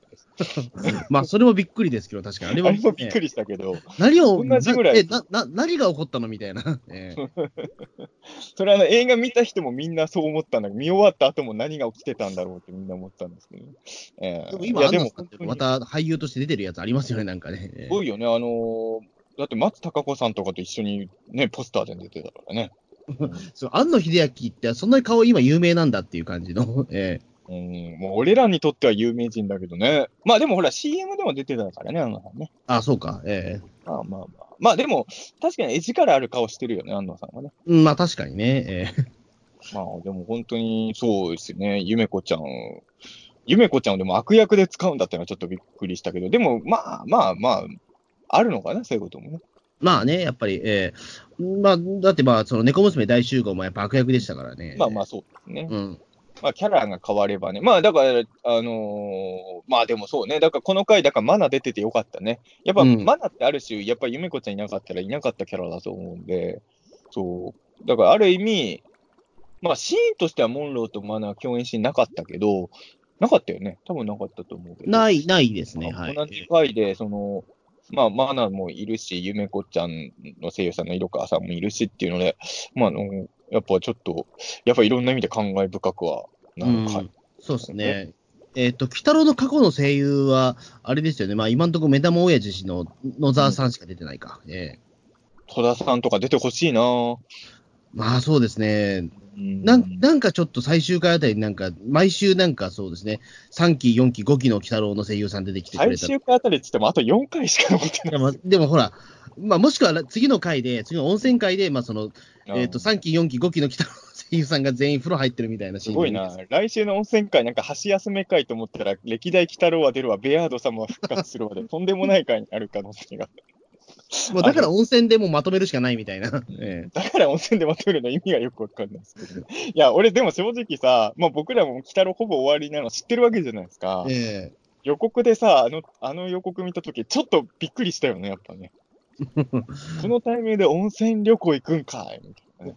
あの、ほら、だって、なんかきゅ、え、あれでしたっけ、去年のその、えっ、と、温泉会っていうか、その、なんだっけ、や、ややろうとしてが中止になったじゃないですか、確か。えそうなの？あれ、なんか西洋洋会、あ、なんか慰安旅行行くみたいな話あったじゃないですか、西洋洋会の時に。あれの続きじゃないですか、だから。あれが伏線になってんじゃないですか、一応。ええなるほどね。あの時に、いや、行けなか、あれ、あの時行かなかったんだっけ？そっか。行かなかったじゃん、確か、確かあれ。ね、あ、そっか、行かなかったんだね。なんかネズミ男だけ最初連れてってもらえないってやつから始まった話ですよね。そうそうそう。結局ええ旅行自体なしになったって、あ、ありましたね。そっか、それを今回行くって話なのかな？そう。だから一応、だから伏線は一応貼ってあったんでしょうけど。ええ北郎、ロッキー北郎ってたまにそういうなんかだいぶ前の伏線回収しますよね。ええうんってことはやっぱりベアードさん復活するのはそこかみたいな。ええいや、でも本当にさ、そう、来週の温泉旅行が単発会なのか、みんな油断させといて、すごいなんか重要なことをやってくん。あのー僕の愛するルパンレンジャー対パトレンジャーもそうでしたよ、だって。あの、うあの、パトレンジャーの、パトレン1号の浅香圭一郎がもしかしてルパンレンジャーの正体こいつらかって気づくエピソードは、あの、鮭、鮭を売りつける怪人の時でしたからね。うん みんなギャグ回だと思って油断してたら、なんか急に、あの、今後のもう終盤に向けての重要なスタート編だったみたいなね。そういうのは全然ありえますからね。うん。だからまあちょっと、どうなるかわかんないですけど。一個き、その、特撮の話流れて言うと、はいはい。なんで今まで気にしてなかったんだろうと思ったんですけど、もしかしたらあの仮面ライダー電王の電ライナーってさ、元ネタって幻の記者の可能性もあんのかね？あのー どうなんでしょうか。全然電、俺うんどっちも好きじゃない、仮面ライダーも鬼太郎も。はい。で、電王も1年間ずっと見てたし、その後の映画も付き合ってても、今まで一回もそこを結びつけたことなかったんだけど、なんかね、今週見てるときね、あれってちょっと思って、もしかして電ライナーの、多分あれだね、今の鬼太郎の裏番組が仮面ライダーだからだね。今まで結びつけたことなかったんだけど急にさ、時をかける電車の元ネタってもしかして幻の記者だったのかってちょっと。あれ、デンデンライナーって過去に行くんでしたっけあれ？あ過去にも、えーあ、未来にも行く。あれ未来はいけないんだっけ？か基本過去なのかな？ああ。うん。あ、でも戻るのはできますけどね。えどうあまあでも確かにちょっと意識してんのかな？まあ過去に戻る電車っていうのは、まああの、千と千尋の神隠しも出てくるぐらいだから、あ、れかもしれないですけど。ーあれ、千と千尋。あ、じゃあ、あっち違うや、ごめんなさい。あれは違うわ、全然。うん。うん。普通の電車でした、あれは。うえん、だよね、だよねえ違う、なんか別の作品だな。ええうんまあ、そこまで、俺もだから、過去に戻る電車っていうのもそんなに珍しいものと思わなかったから、普通に受け入れちゃったっていうのもあるんだけど、意外と、ね、同じ東映さんだし、ええまもしかして幻の記者って、を意識して作った仮面ライダーだったのか、あれはって、ちょっとだけ急に今週思いましたけどね。うん。ねまあ、真相は全くわかりませんけどね。ええそうですね。ええそろそろお便りいきますか？お便り行きましょう。はい。今回多いんですよ、お便り。やっぱみんなね、いろいろ思うことがあったみたいですよ、今週。はい。すごい量。ましょう。えー、塗り壁アードさんからです。幻の記者主張、素晴らしい回でした。世界を救うために鬼太郎との恋を犠牲にした猫娘の悲哀。切ないですが、ピーとモンローを対峙するシーンは猫娘専用の BGM 相まって、スタイリッシュでかっこよかったです。鬼太郎も声がわかるようになったんですね。一度塞がれたじ、えーだ時間は書き換えられることを嫌う。いつか鬼太郎と猫娘は結ばれてほしいです。そして2020年初塗り壁。サザエ号にでは、えー、夢の中での登場だったので、久々に声が聞けてよかったです。明けましておめでとう。早くバックブレード様にも新年の挨拶がしたい。偶然だとは思いますが、新型コロナと重なる今回の吸血鬼事件、えー、ヌラリヒョンも吸血化し化していたのかな。次回は温泉会。残り4話はファミリー総出演。えー雑誌のあらすじを読んだ時には、赤字か大首だと思っていましたが、横首のどちらも違うようで、一体誰なんだと。はい。あの、いろんなことあるんですけど、一番びっくりしたのは、え、2020年初塗り壁だったの今回。マジだったかもしれない。まあ、なんか一応あれですよね、あの、ここにもあるけど、夢の中とかそういうところでは出てるけど、普通に、いわゆる現実世界のキャラとして登場したのがはじ、あの、こ、というか声を出したのは初めてってこと？今年。まあまあ、、そうですね、声はもしかしたら。言うてもまだ今年2月、まあ2月って2月といってももう結構、話数重ねてますよ。もう5、6回やってますよ、もう。え結構ちょっと衝撃なんですけど、塗り壁出てなかったんだ、そんなー、に。か。うん、まあ今回の塗り壁はね、あの、あれでしたね。なしでしたけど、あ、まあいいとこ1個だけあったね。あの、なんか、えっと、なんです。え吸血鬼した司くんをなんかね、あの、腕を掴むみたいなシーンがありまあし、た。あれ、砂かけを捕まえてます、あ、砂掛けかごめんなさい。砂掛けがあ、そうね、今回だから思ったのはさ、あのやっぱり、ロッキー・キタロウファミリーの中では、キタロウがもちろん圧倒的に強いんだけど、2番手はやっぱ砂かけババアなんだね。そうですね、あの感じだ砂と。かけさえやられなければなんとか、だからあのこあのみんなが襲われてる時も、砂かけがやっぱ最後まで粘るじゃないですか、猫娘になった。なんかヒッポリト星人の時のセブンみたいなポジションなんだな。まあ、ね一人だけめちゃめちゃ強いやつっていうねで。なんでセブンだけあんなに粘っちゃったんだろうみたいな。ええねえ。でも普通にさ、あの逆に言うと砂かけババアが吸血鬼化しちゃったらもう猫娘は逃げ切れないわけですよ。うん。しびれ綱でやられちゃって。まあ塗り壁はでもそれを抑えてるからね。だから結構今回塗り壁頑張ってますよ。あの、あの砂かけを抑えてますからね。うん。セブンを抑えてますからね。うん、だから、だから、回り回って考えれば、塗り壁はウルトラの父クラスですよ。じゃあ、復活したらすぐ死んじゃうじゃないですか。でも、その後また復活するから大丈夫ですえうん。いや、でも、そうか、塗り壁そんな出てなかったのね。びっくり。ね、確かに。あのーね、まあ、ちょっとあれですけど、僕らも今心配してますけど、そうなんですよ。まあ、偶然とは思いますが、てか、まあ、制作時期的に考えたらもう偶然としか言いようがないと思うんですけれど、まあ今ね、コロナでやっぱすごい騒いでるから、まあ、そうです。さっきもちょっと感染力とかウイルスって言った時、うんちょっと胸のざわつきはあったんですよ、実を言うと。ええそう、わかるわ。いや、やっぱり昨日もね、人と会ってたけど、実際コロナってどんくらいやばいのかなって話は、やっぱもういろんなとこでするじゃないですか。うん。たまにやっぱ、あの、最近親から電話かかってくるときあるもん。気をつけてるかみたいな。気をつけてるかって言われてもね、とは思うんだけど。一応そうなんですよね。な一応僕はその今家にあの赤ん坊がおるんで、うん。あの、甥っ子がおる、おりますんで、だからその、必ずだからその、手洗い、うがいはもうきっちりやってますね。もうどんなに、その数、なんだろう、もう数分でも外出た時はもう必ず手洗い、うがいはするようにしてるんです、今。ええでもね、実は俺ね、前からね、手洗いが超してる人なんですよ、家に。ああ、じゃあ、じゃあ結構意外と、えだから外出たら取り、あ、で、一応アルコールのあれも、あの別にコロナの前からうちにはあったんで、えうん。ただ、今どこでもあれ売ってないんだよね、あの、多分アルコあールの。ないんですよ、あれ。あのー僕も今家に一本しか今今なくて、え俺もコロナの騒がれる前に買ったやつがあるから、これがなくなっちゃったら、うん、あれかどうしようかなとは思う。まあ一番、俺の周りで一番今怖がってるのはやっぱ花粉症の人たちですね。えああ。だってマスクがないとか、あの人らもう地獄でしょ。いや、そうですよね。うんだから、なんかもうすごい買い占めてる人とかはちょっと、人に配ってあげた方がいいんじゃないかな。あっていうか、買い占めは良くないと思うけどね、本当にね。だから今、あの、今日のワイドショーとかもやってましたけど、抱き合わせ情報もやっぱ問題になってるみたいで、あ、そんなんやってんの？そう、あの、マスク1個につ、マスク1個の箱に、なんかその在庫処分のなんかその商品をつけて、うわ、ずるい。合計でひどい9000円ですとか、えうわ、じゃああれですか、マスク買うためにゲゲゲハウスを売るみたいな。えまあそういうことですね、ええだから今通販サイトとかでもね、9000円ってひどくない？いやでも9000円ぐらいになりますよ。某通販サイトでも、とあの、マスク買おうとした、何ら、え、なんか、えっと、フルーツグラドーナとか、なんかひ、どい。いや、なんか通通信販売とかでも本当にあの、マスク買おうとしたときに、普通にまあ、あの、ワンパックなんかその1000円ぐらいで売ってるんですけど、でも送料見たら9000円とかですよ。まあ、もうそういう奴らは、あの、鬼太郎に、あの、幽霊電車で地獄に落とされてほしいですね、本当にね。ええ本当に、いや、俺はね、あの、この間すごい腹立ったことがあってさ、あの、もう十、もう十何年も、もうだいぶ、もう10年以上前なんですけど、あの、俺と雑談の中でね、俺の、俺、まあ今日のピーターン通信の中でもそれの映画、映画とか小説の話しましたけど、俺あの、バトルロワイヤルの影響結構自分受けてる人なんで、え俺が高校生の時に原作発売した本なんで、で、よくね、まあ、穂積君ともした記憶に微妙なんだけど、あの、自分がバトルロワイヤルの状況になったらみたいな話を俺は、えうん。あ高校生の頃から30過ぎまでずっとしてるんですけれど、はい。ええ えそれでね、あの、俺は、あの、もちろん、あの、友達とかを殺したくはないけれど、やっぱ自分はぜ何が何でも生き延びようとするから、最後の一人になるまで頑張ろうと思うみたいな話をしたんですよ。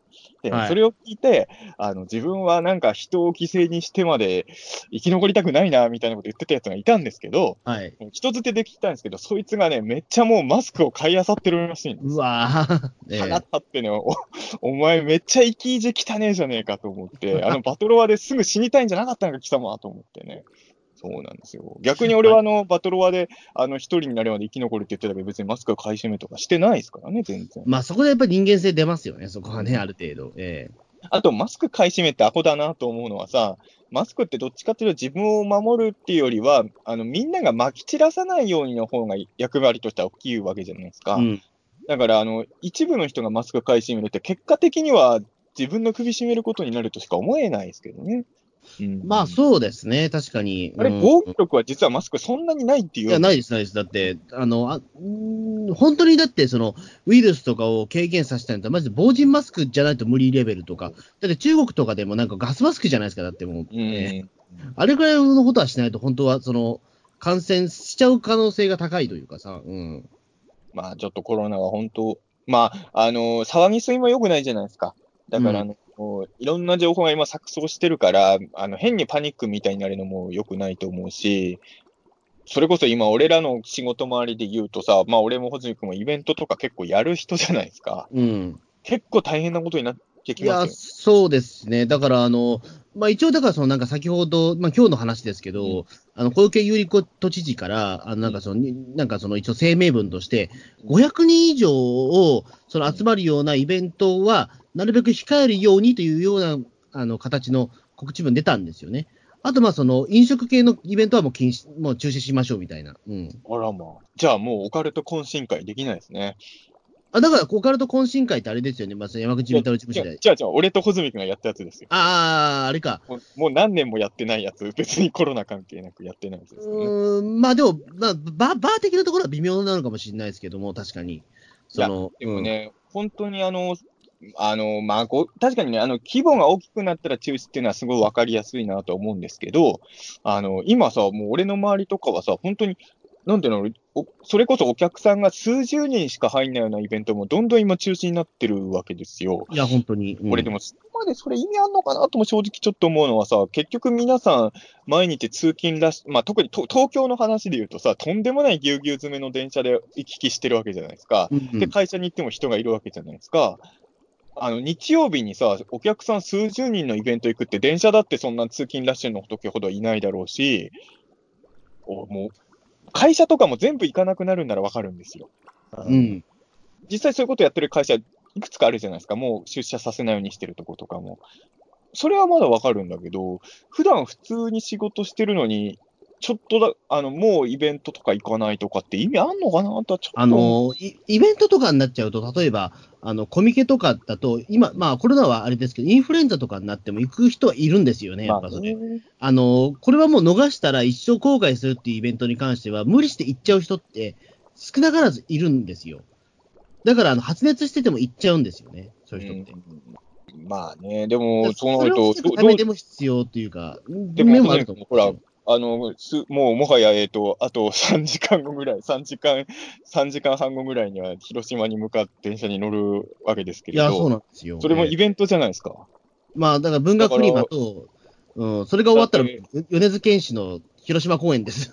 それはもう本当お客さんで行くけど。いやいや、本当にだからどっちもさ、あのね、あの、まあ、熱出てても行こう、たい人も出る可能性も全然あるいや、だそうなんですよ。だからまあ文学フリマに関しては、まあまあ言うてもそんな参加費数千円だから、まああれとしても、本当に調子悪かったらいかないですけど、うん。米米津玄師さんのやつも、あの、今はだからあれなんですよね、その、行けなくなった人たちのために、その、ちゃんとトレードっていう機能も一応あったりとか、えいや、だから本当うん。にこれからどうなるかわかんないけど、イベントが、今よ、まあ、幸いにも今自分が出演予定のイベントってそんなに、えっ、と、待機してないんですけど、あ、でもね、この間一個ね、そもそも打ち合わせ俺キャンセルしちゃったもん。あの、あ、イベントの話をしようってあったけど、そもそも今計画立てても、やれるかどうかわかんないじゃないですか。で、まあまあそうですよね。そこそこ忙しかったから、あの、この状況でイベントの打ち合わせするよりも、ちょっと状況を見て、あの、その頃の自分の、今のスケジュールで無理にイベントの話決めるよりは、ちょっと一回打ち合わせキャンセルさせてもらった方がいいなと思って、この間、そう、イベントの話一個、あの、イベントの打ち合わせの話をキャンセルあ。うん、まあ、ああそうですよね。俺らがやりたくても、お客さんが来たくなかったらもうアウトで。ああ、そうなんですよね。だからまあ、一応だからその3月15日までみたいな形で、あの一応様子見ましょうみたいなふうに今、小池さんのあれは出ていましたけ3ど、月15日まで様子見ようって言ってんだ。そう。とりあえず3月15日までは500人規模のイベントはちょっと控えましょうみたいな。じゃあ、南部一彦さんお別れイベントは、もうあれじゃないですか。いやちょっと期限以内だし。微妙なとこなんですよね、あれもお客さん多分5000人ぐらい来るでしょうから。ああ、そうですね。で、その後、あの、結婚祭っていう僕と吉野夢郎さんと、あと、秋高さんが出るやつも、それはね、あの、多分1000人入ると思うんで、えなんか、ええ夢郎さんから全然集客やばいって言ってたけど、ーいや、そんなことはないです。あの、あのドドームでやりますか？ら。ね5000人来る。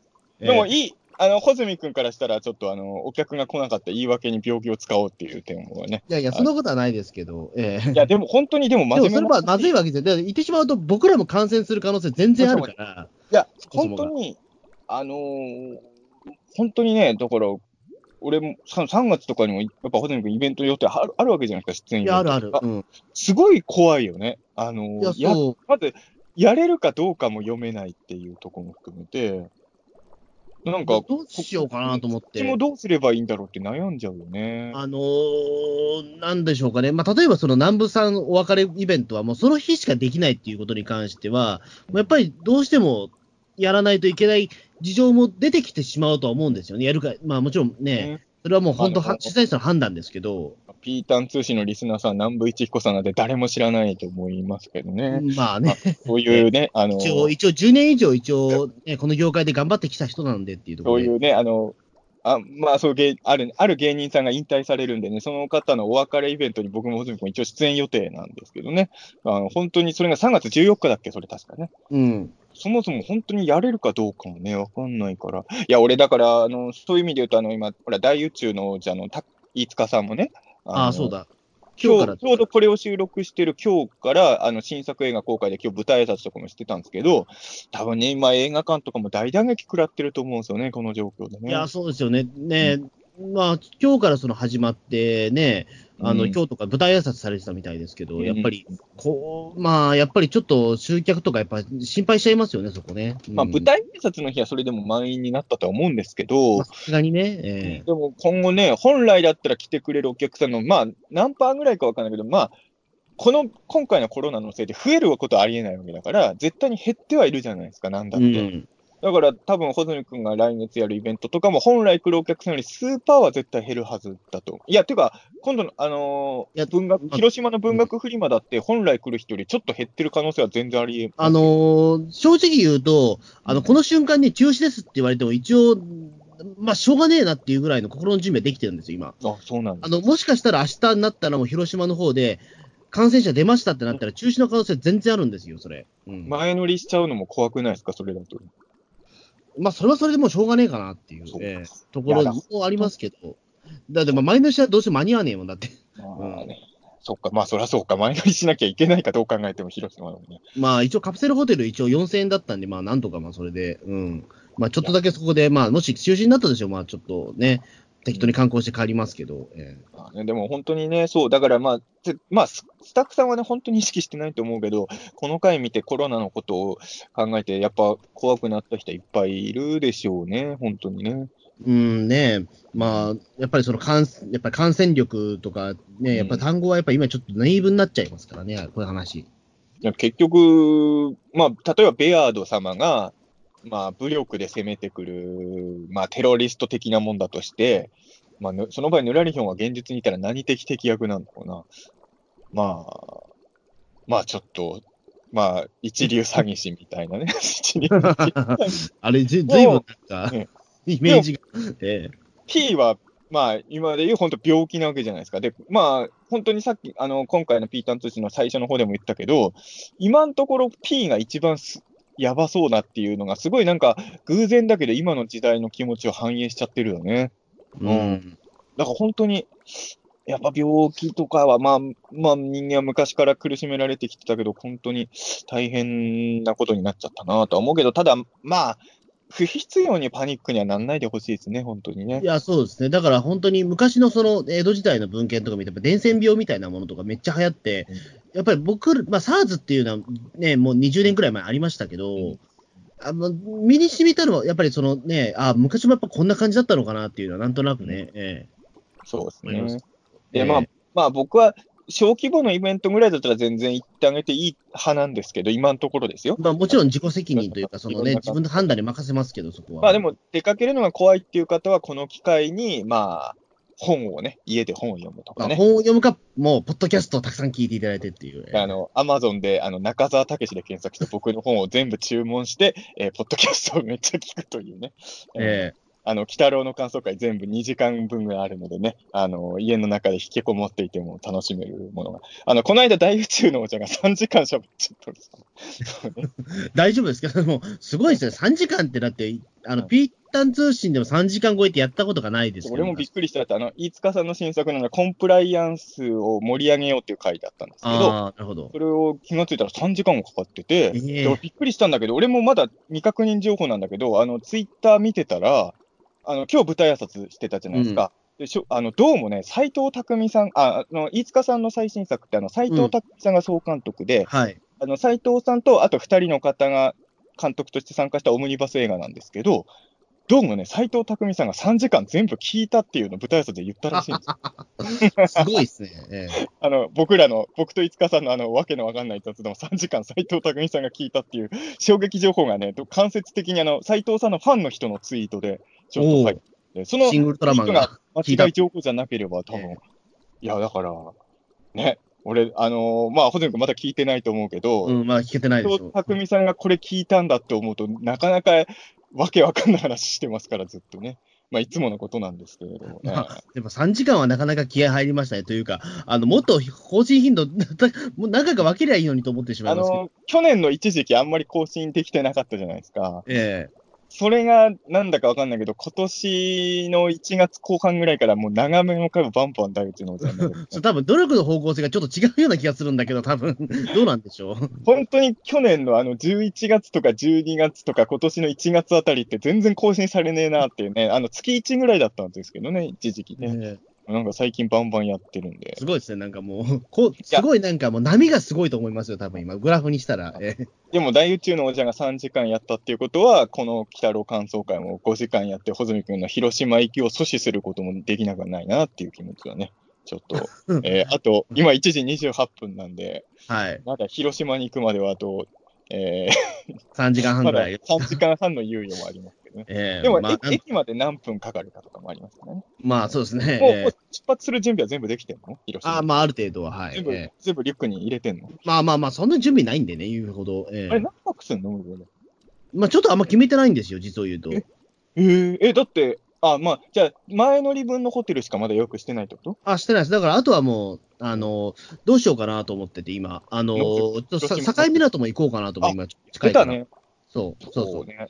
それがね、いつに行こうかなっていうのはあんまり決めてなくて、何曜日に行こう俺、かとか。そういえばそれも心配になったのは、俺も、あの、ま あ来た、ロッキー来たら終わった後なんだけど、多分5月ぐらいに境港行こうとしてるんですけど、えそれもあの、島根に行く予定があって、島根まで行くならその帰り境港行きたいなと思ったんだけど、そもそも5月ぐらいに、ほんとどうなってんのかね。あの5月って、ちょっとわかんないんですよね。でも5月ってコミケもあるから、まあ、いろんなイベントが、そのオリンピックの前、えっ、と、時期によって、あの、5月にずれ込んでるんですよね。オリンピックもでも海外から来る人とか結構キャンセルするんじゃない？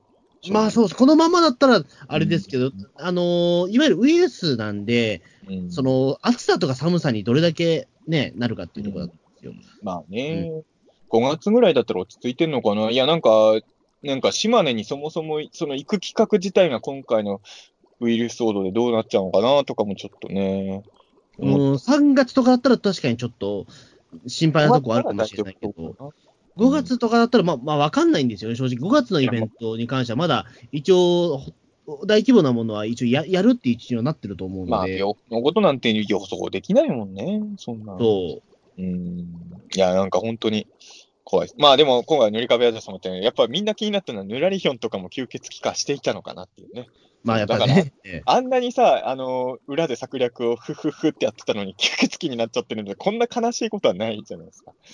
あれなんでですかね、だから、そう猫娘いろいろチャレンジしたけど、例えばイス、イスルギに頼むとか、そういうことはあんま考えなかったんですかね。もうイスルギも吸血鬼になってたのかな、あの時点では。やってたんじゃない？だってあの、まあ、あの方、あの、マナ、マナと猫ネズミ男が言ってたことを信じるんなら、もう、無事なのは猫姉さんと目玉おじだけなんですよ。あだからもう、あのボルフガングとかも吸血鬼になってるし。あ。あ、じゃあ、逆に言うともう、ベアードに頼み込む、なんかその、西洋妖怪軍団に頼み込むとか、ヌラリヒョンに頼み込むこともできなかったわけですよもうね、もうみんなやられてるんですよ。だから、あの、すごいあの策略を進めてたやつら全員 P のせいで台無しだったんですよ、この世界線は。ああの、そういえばさ、言い忘れてたけど、吸血鬼になったマナは結構可愛いですね。なんかあ今までない。あそうですね。一瞬、一瞬しか出なかったけど。一瞬しか出なかったけど、あこういう、こういう、なんか喋り方もいいね、とかちょっと思う。あの、吸血化した鬼太郎もワイルドでかっこよかったしね。ええなんあか、あれです、なんか、妖怪人間ベムっぽい顔ですよね。あわかるわかえる。え なんかすごい60年代のアニメっぽい顔になってる。あれもそう、あの時点でどういう流れになってたかわかんないけどさ、あの、鬼太郎は飛行能力はないじゃないですか。うん、あの、吸血化してる一旦木綿がいれば追っかけられたのにね、もう、猫姉さんが一旦木綿やっつけちゃってる可能性ありますね。これはああ、そうえ鬼太郎だけだとね、鬼太郎って大体何でもできるけど、飛ぶ能力は本当身につけらんないよね。えうん。なんかあんだけ何でもありだったら飛べそうだけどね。うん、それはまた別なんだなと思それはやっぱちょっと、ええなんでしょうね。うん、う。飛ばすと本当に一旦木綿とかの存在理由がなくなっちゃうからかな。まあ、だと思います、多分。えやっぱ今回、鬼太郎が、吸血化した鬼太郎が鬼太郎ファミリーを襲ってる時も思ったんだけどさ、あの、やっぱ戦力的に鬼太郎がやっぱ強すぎるんですよね。あの、バランスがやっぱ良くないのかな、うんどうなんだろうか。あの、例えば、えっ、と、吸血鬼の牙とかを、うんあ、の、なんだろう、塗り壁とか、効かないぐらいのちょっと強さは欲しいですよ、せっかく石なんだったら。あの、うんロッキーも俺で、それはできると、だから不意打ちだったってことかもしれないけど、少なくとも粉木は回避できる気がするんだけどね。うん、あの武器の粉木だったら100%回避してると思うけどな。うん、あの、めちゃめちゃに強い子、ないでしょ、ええバトルシーンがやたら凝ってた。えやっぱり吸血鬼の牙通らないと思うけどね。だから今回の粉木は完全油断してる時にもう噛まれちゃったからもう防ぎようなかったと思うんだけど、ちゃんとガードしてればなんとかなるような気はするんですけどね。えうん。あとは、まあ、あの、なんていうの、あの、煙妖怪とかああいう奴らは吸血鬼化できるんですかね？エンラエンラとか、クラゲの火の玉とか、あいつらは。煙系はどうなんですかね煙とか火の玉系の妖怪って結構いるじゃない。ええああいうのって吸血鬼にやられるもんなのかね？ちょっとそこが。妖怪ってあまりにもわけわかんないのいるからさ。ただ、冷静になって考えたらよく言うけど、一旦木綿とかだって、お前血あったのかいってちょっと思うもん。まあそうですよね。まあその時点でもう、ね、まあ察してくださいですよね。もうそれはもう想像にお任せしますとしか言いようがないです。吸血って何なんだろうってちょっと考えるけど、まあ、あるんだろうな、一等もみにも血がきっと。う。うんん。ってことは、あの、エンラエンラとかにも血はあるのかな？えなんかわかんないですけどねえ。まあ、原作でエンラエンラうんこしてたもんね、確かね。あ、そうだそうだそうだ。じゃあ、じゃあもう、血なんかありますよ。エンラエンラからうんこ出るってもうわけわかんないけどね。まあ、ええいいですよ。じゃあ、次のお便りお願いします。えートッティさんからです。鬼太郎93話感想、衝撃的神回。いつもと違った雰囲気でした。えー時間と世界を巻き込んだスケールのデカさも見ものですし、切なさとカタルシス、そして猫娘のかっこよさマックスでした。6期は歴代にない展開を生み出してくれているので感謝です。この回のラストは考えさせられました。えー僕もあの頃に戻れたらと思いつつも、えー良かったことまでゼロになるのは嫌だなと思うことはあるので、猫娘の涙は共感です。ぜひまたいつか告白できる日を。えー告白シーンは濁していますし、鬼太郎のテレ顔は事実なのか、猫娘にはそう見えただけなのか、想像が膨らみます。えー何はともあれ、鬼太郎史上大きな一歩ですし、ロッキーは猫娘の出世作と言えますね、と。めっちゃ興奮してるじゃないですか、トッティ。え衝撃的神回びっくりマーク2つ。いつもと違った雰囲気でしたびっくりマークってー、ね。えーもうびっくりマーク。最後はもうえ猫娘のかっこよさマックスでしたっていうね。え まあ、いや、だからそうなんですよ。あの、多分ね、本当劇場版にしてもいいぐらいのポテンシャル秘めた回だったんだとは思いますよね、やっぱり。あの、まあ、ほトッティさんみたいな感じでもう本当神回だったってなってる人は結構いるんじゃないですか、今週は。いや、だと思いますよ。特に猫娘ファンの方は、もうこれは、ね、うん DVD に保存でしょう、これはもう。ええまあこの回はそうやね。いや、本当でも本当猫娘の出世作だな。うん、まあ、ねそうか、でも、人によってはあれなんですね。あの、告白シーンが濁してるから、鬼太郎のテレガンが事実なのか、猫娘にはそう見えただけなのかっていう解釈することもできるのか。まあ一応。うん俺はまあ、100%もう付き合ってると思いますけどね、僕は。いや、僕もそう思ってるがゆえの、まあ、なんていうか、ね、ちゃんと、まあ、時間は戻ったわけだから、パラレルワールドになるというかね。うんまああのーまあね、でも本当に、どんな風にこ、まあ本当に、だから、次のコミケが楽しみですね。あるかどうかわかんないけど、マジで。えまあまあまあ、まあ、ある、あるようにね、あるといいなって思いますけどね、本当にね。えまあ、そうですね。確かに。うん。まあ、あの頃に戻れたらっていうのはね、確かにそうだけど、まあ、だから、あれなんですね、その幻の記者って、あの、自分で降りられるところはき決まるんですね、あれ多分ね。そうだね。うんだから、あの、何戻ろうと思えばいくらでも過去を遡れるのかもしれないけど。選べてたからね。うん。だからまあ、まあ、一回しか使えないらしいからね、目玉のおやじさんね。あの、アニメではね、少なくとも。んそう、とりあえずまあ、その、目玉の親父が命を落としてだから、まあ、なんでだから、ロッキーのヌラリヒョンがどんな戦略してくるかわかんないけど、もう使えないか。あ、だからそこまで考えてヌラリヒョンの策略だったらヌラリヒョンかっこよくないですか？要は、あの、ヌラリヒョンは幻の記者のことを知ってるわけですよ。あ、うんこれちょっと結構ありえますよ。だから、だから P がわざわざ日本に来て、しかもネズミ男に仕掛けてるじゃないですか、シルカーズ。うん。あれはもうヌラリヒョンが、もう幻の記者をここで一回使わせちゃおう対策だったんですよ。なるほど。だからい、もう P が来ちゃったら、おそらく鬼太郎たちは幻の記者を使うぐらい追い詰められるから、あえて鬼太郎ファミリーの情報とか P に流してたんです。自分が一回吸血鬼になっちゃうのももう覚悟の上で、でもちょっとあの、これちょっと語気のヌラリヒョンっぽいけど、ヌラリヒョンはあの、敵だけど、ちょっと鬼太郎のことを認めたりもしてるから、あの、鬼太郎たちなら、おそらく P をなんだかんでって倒せるだろうっていうところまで考えての戦略だったっていうのはどうですか、うん。これだったらヌラリヒョンの株は落ちない。まあそうですね。でも、まあやっぱりまあ、そもそも論になっちゃうけど、幻の記者だから、まあ結局その何回もループするっていうことは、まあこれ、あの、なんだろう、死ぬ直前にやっぱり、うん幻の記者呼んじゃえば、もうこれ負けないなっていう北のファミリー。えいや、だから一回しか呼べないからでもね。えでも、うんでももう一回でもリセットされたんでしょ、でも何回も呼んでるから。えいや、だけどさでも、今回だって、ほら、あの、その、えっ、と、その、れ歴史改変があったから、もう、また呼べるんでしょって、ね目玉の親父、死ぬけ本ど。当に、この件以外でも使えるの？じゃあ。うん。え、マジで？だったら何でもありじゃない。いや、な、だちょっと何でもありなんじゃないかなと思ってしまうというか。俺はだってそ、もそも歴史改変があったんだから、うん。いや、俺は一回しか使えないっていうのは、もう、この P の件でしか使えないって意味なんじゃないかなと思ってたんだけど、違うのかな？違うんじゃないですか。え、嘘だったら、やりたい放題じゃないいや、なり、だ、親父が生きてる限りやりたい放題みたいなところはあるかもしれないけど、いざとなったらみたいな。いや、だから、だ、だとしたら何回もやり直してるのがおかしくなっちゃうじゃないですか。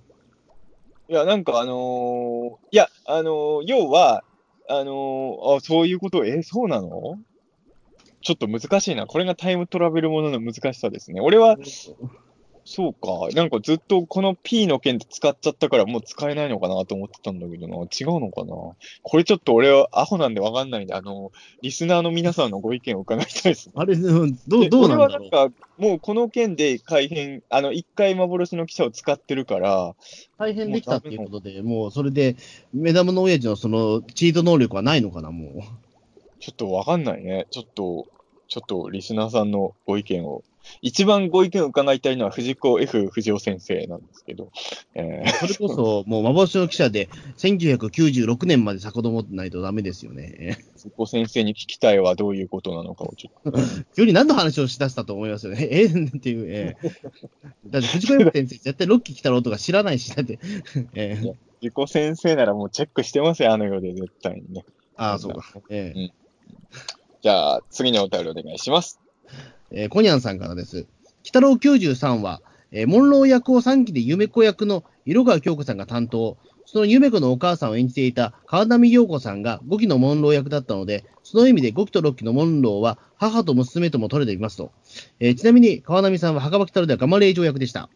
P の企ては、えーカミーラの作戦の拡大版、でも同じ、えー吸血妖怪でも聞いたのが不明だし、西洋妖怪軍団、アデル・アニエス姉妹、ヌラリヒョンたちもやられたか不詳、バックベアードとナナシがいたら効果あったんでしょうか、えーイスイスルギレイやイブキマルの描写もなかったし、えー猫姉さんの鬼太郎への思いが世界を救いました。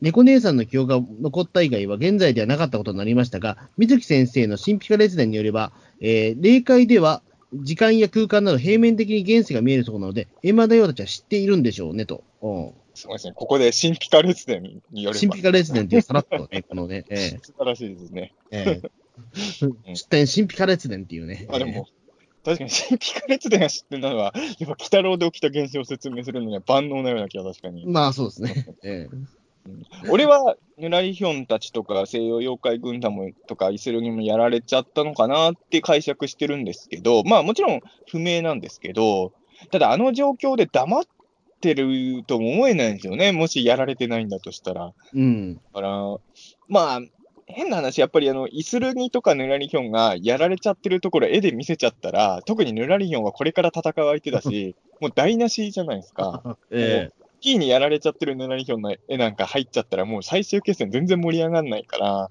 まあ、やっぱ絵としては見せれなかったっていうことなのかなと思ったんですけどね。どうもまあそうです。ね。まあ、あと、まあ、閻魔大王とかは、まあどうなんでしょうね。確かにその霊界ぐらいのね。とかはどうなってんだろうね。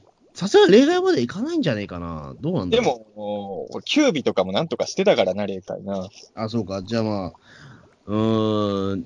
じゃあ意外とダメなのかな？閻魔大王とかも吸血鬼化になっちゃってんのかな？地獄もみんな吸血鬼になってたらもう、ほんと P の天下だね。だから本当に、本当に最、だから P は本当相棒さえ強いやつにしてたら天下取れたね。うんねもったいない。あの、美女にやられ、美女に。まあ、ていうか別に相棒一人しかいなくちゃダメってことないから、モンローとシノボンクラスのやつをつけておけばもう無敵だったのにね。え。うーん。ねえ、モンモンローはだからなん、あれなのかな？だからその、ななんで、あの、P にずっとついてんのかな、あれは。いや、それは惚れてるんでしょ。ああ、そういうことか。うん。俺じゃあちょっとおかしな女っていうような。なんか、P とモンローが付き合ってるってなんか、ドキドキするよね。うん。なんかいい感あの、5期の時はさ、退治されなかったじゃない、確か P。うん。で、ピーとモンローが、えっ、と、なんかの時に、あの、鬼太郎たち忠告にも来たりしてたじゃない？なんか、いいなと思ったのは、ピーとモンローカップルの幸せな絵っていうのは、なんか、なんかね、うんなんかいい、いい組み合わせだなと思いましたけど。あと、あれなんですね。あのー前5期の時のモンローの声優さんは、ゆめこさんのお母さんを演じてた。うん、なるほど。ごめんなさい。ゆめこさん、ゆめこちゃんのお母さんの声を全然思い出せない。ええ深場鬼太郎ではガマレージョ役でしたあ、。それはちょっと思い出した。うん。うん、結構、だから、あのーベテランのそ方ですね、そうなると。ね結構。鬼太郎作品にもずっと参加されてたんですね。うん。だから狙ってるんでしょうね、多分ね。あの、5期の時に川波さん、まあ、その、ゆめこちゃんのお母さんが声優さんやられてたから、6期でも、モンローはゆめこちゃんにやってもらったらいいんじゃないかっていうことですよね、ね多分ね。そう、ちょうどそのね、まあ、つながりもできたしみたいなところで。うん、なかなか粋なことをしますなと思ってね。うんあの、猫姉さんの鬼太郎への思いが世界を救いましたで思い出したんですけど、あの、筋肉少女隊さんのオカルトって歌あるじゃないですか。はいはいはい。まあ、我らが緊急検証ザムービーの主題歌なんですけど、うんあの歌の歌詞の逆の話だなと今回思って、ああれあれは、あの、神様から、あの、世界を救う力があるか、何、あの、何、あの、天変地異を防ぐとか何に使ってもいいからやけど、ただ一回しか使えないから、世界の危機を救うために使うんだぞって言われるけど、好きな人とに告白するためにその力を使っちゃうんですだから世界は滅びちゃうって話、歌なんですあ、よ。なるほど。だからあの、オカルトの歌詞に出てくる人の逆を猫姉さんはやったんだなと思って、なんかちょっと、そういうことも思ったりしましたね。うん、いや、そうですよね。確かにね。うん、まあそう思うと猫姉さんはかなりね、まあ辛かったとは思うんですけど、もちろん。ただ本当にどうやって告白成功したかがわかんないね。うんいやなんか、鬼太郎は内心猫娘のことを好きだったんなら、なんかあの後猫姉さんが告白しないってことは、単に告白するだけでは鬼太郎の心は捉えられないっていうことなんだよね、多分ね。うーん、まあそう、よっぽどだから何かしらのなんかタイミングが合わないといけないのかな。意味、意味深にさ、あの、バレンタインのあの夕日の中であの観覧車のところ映すじゃないですか。うん、あの観覧車になんかあったんですかね。あー何かなんだろうな中田さんって同じ人に2回告白したこととかってあります？ありますよ。ああ、そういうのって成功するもんなんですか？俺1回しかないんですよ、基本は。同じ人に2回告白して成功？ありますそういうのって。あーあー、タイミングだタイミングの俺は俺は、俺はそれはないけど、まあ、あんまり言うとちょっとあんまり良くない話になっちゃうけど、まあまあまあまあ、まあ、同じ人に何回も告白した結果、付き合ってはいないけど、いい思いをすることはあったかもしれないね。うん、まあまあまあ、うん。じゃあやっぱタイミングなんだな、じゃあ。でも、俺の周り聞いたら最初は振られたけど何回か告白して付き合ったって言ってる人はいるよ、やっぱり。ていうか、よ世間的にも聞くじゃないですか。あの、何回も告白していくうちに、最後、最初は相手にしてもらえなかったけど付き合ったとか、新婚さんいらっしゃいでもそういう話たまに聞きますよ。いや、なんですって、俺あんまそれリアリティ感じてなくて、俺一回振られたらダメだなっていうような人なんですけどね。まあ、穂積君はそうした方がいいですよ。ええストーカー気質だから、穂積君は。だからいや、そうなんですよね。いや、だからそこは自分の中で分かってるというか、でも一、回告白してでも振られたら諦めた方がいい。うんうん、まあそうですね。だからまあ、まあ、ねまあ、ある種、寅さん気質みたいなところもあるのかもしれないけども、ええ、でもまあね、うん、難しいけどね。だから、でも猫姉さんも、どう、どういう、まあでもそこだからちゃんと描かなかったのは、やっぱか確信犯なんだろうね。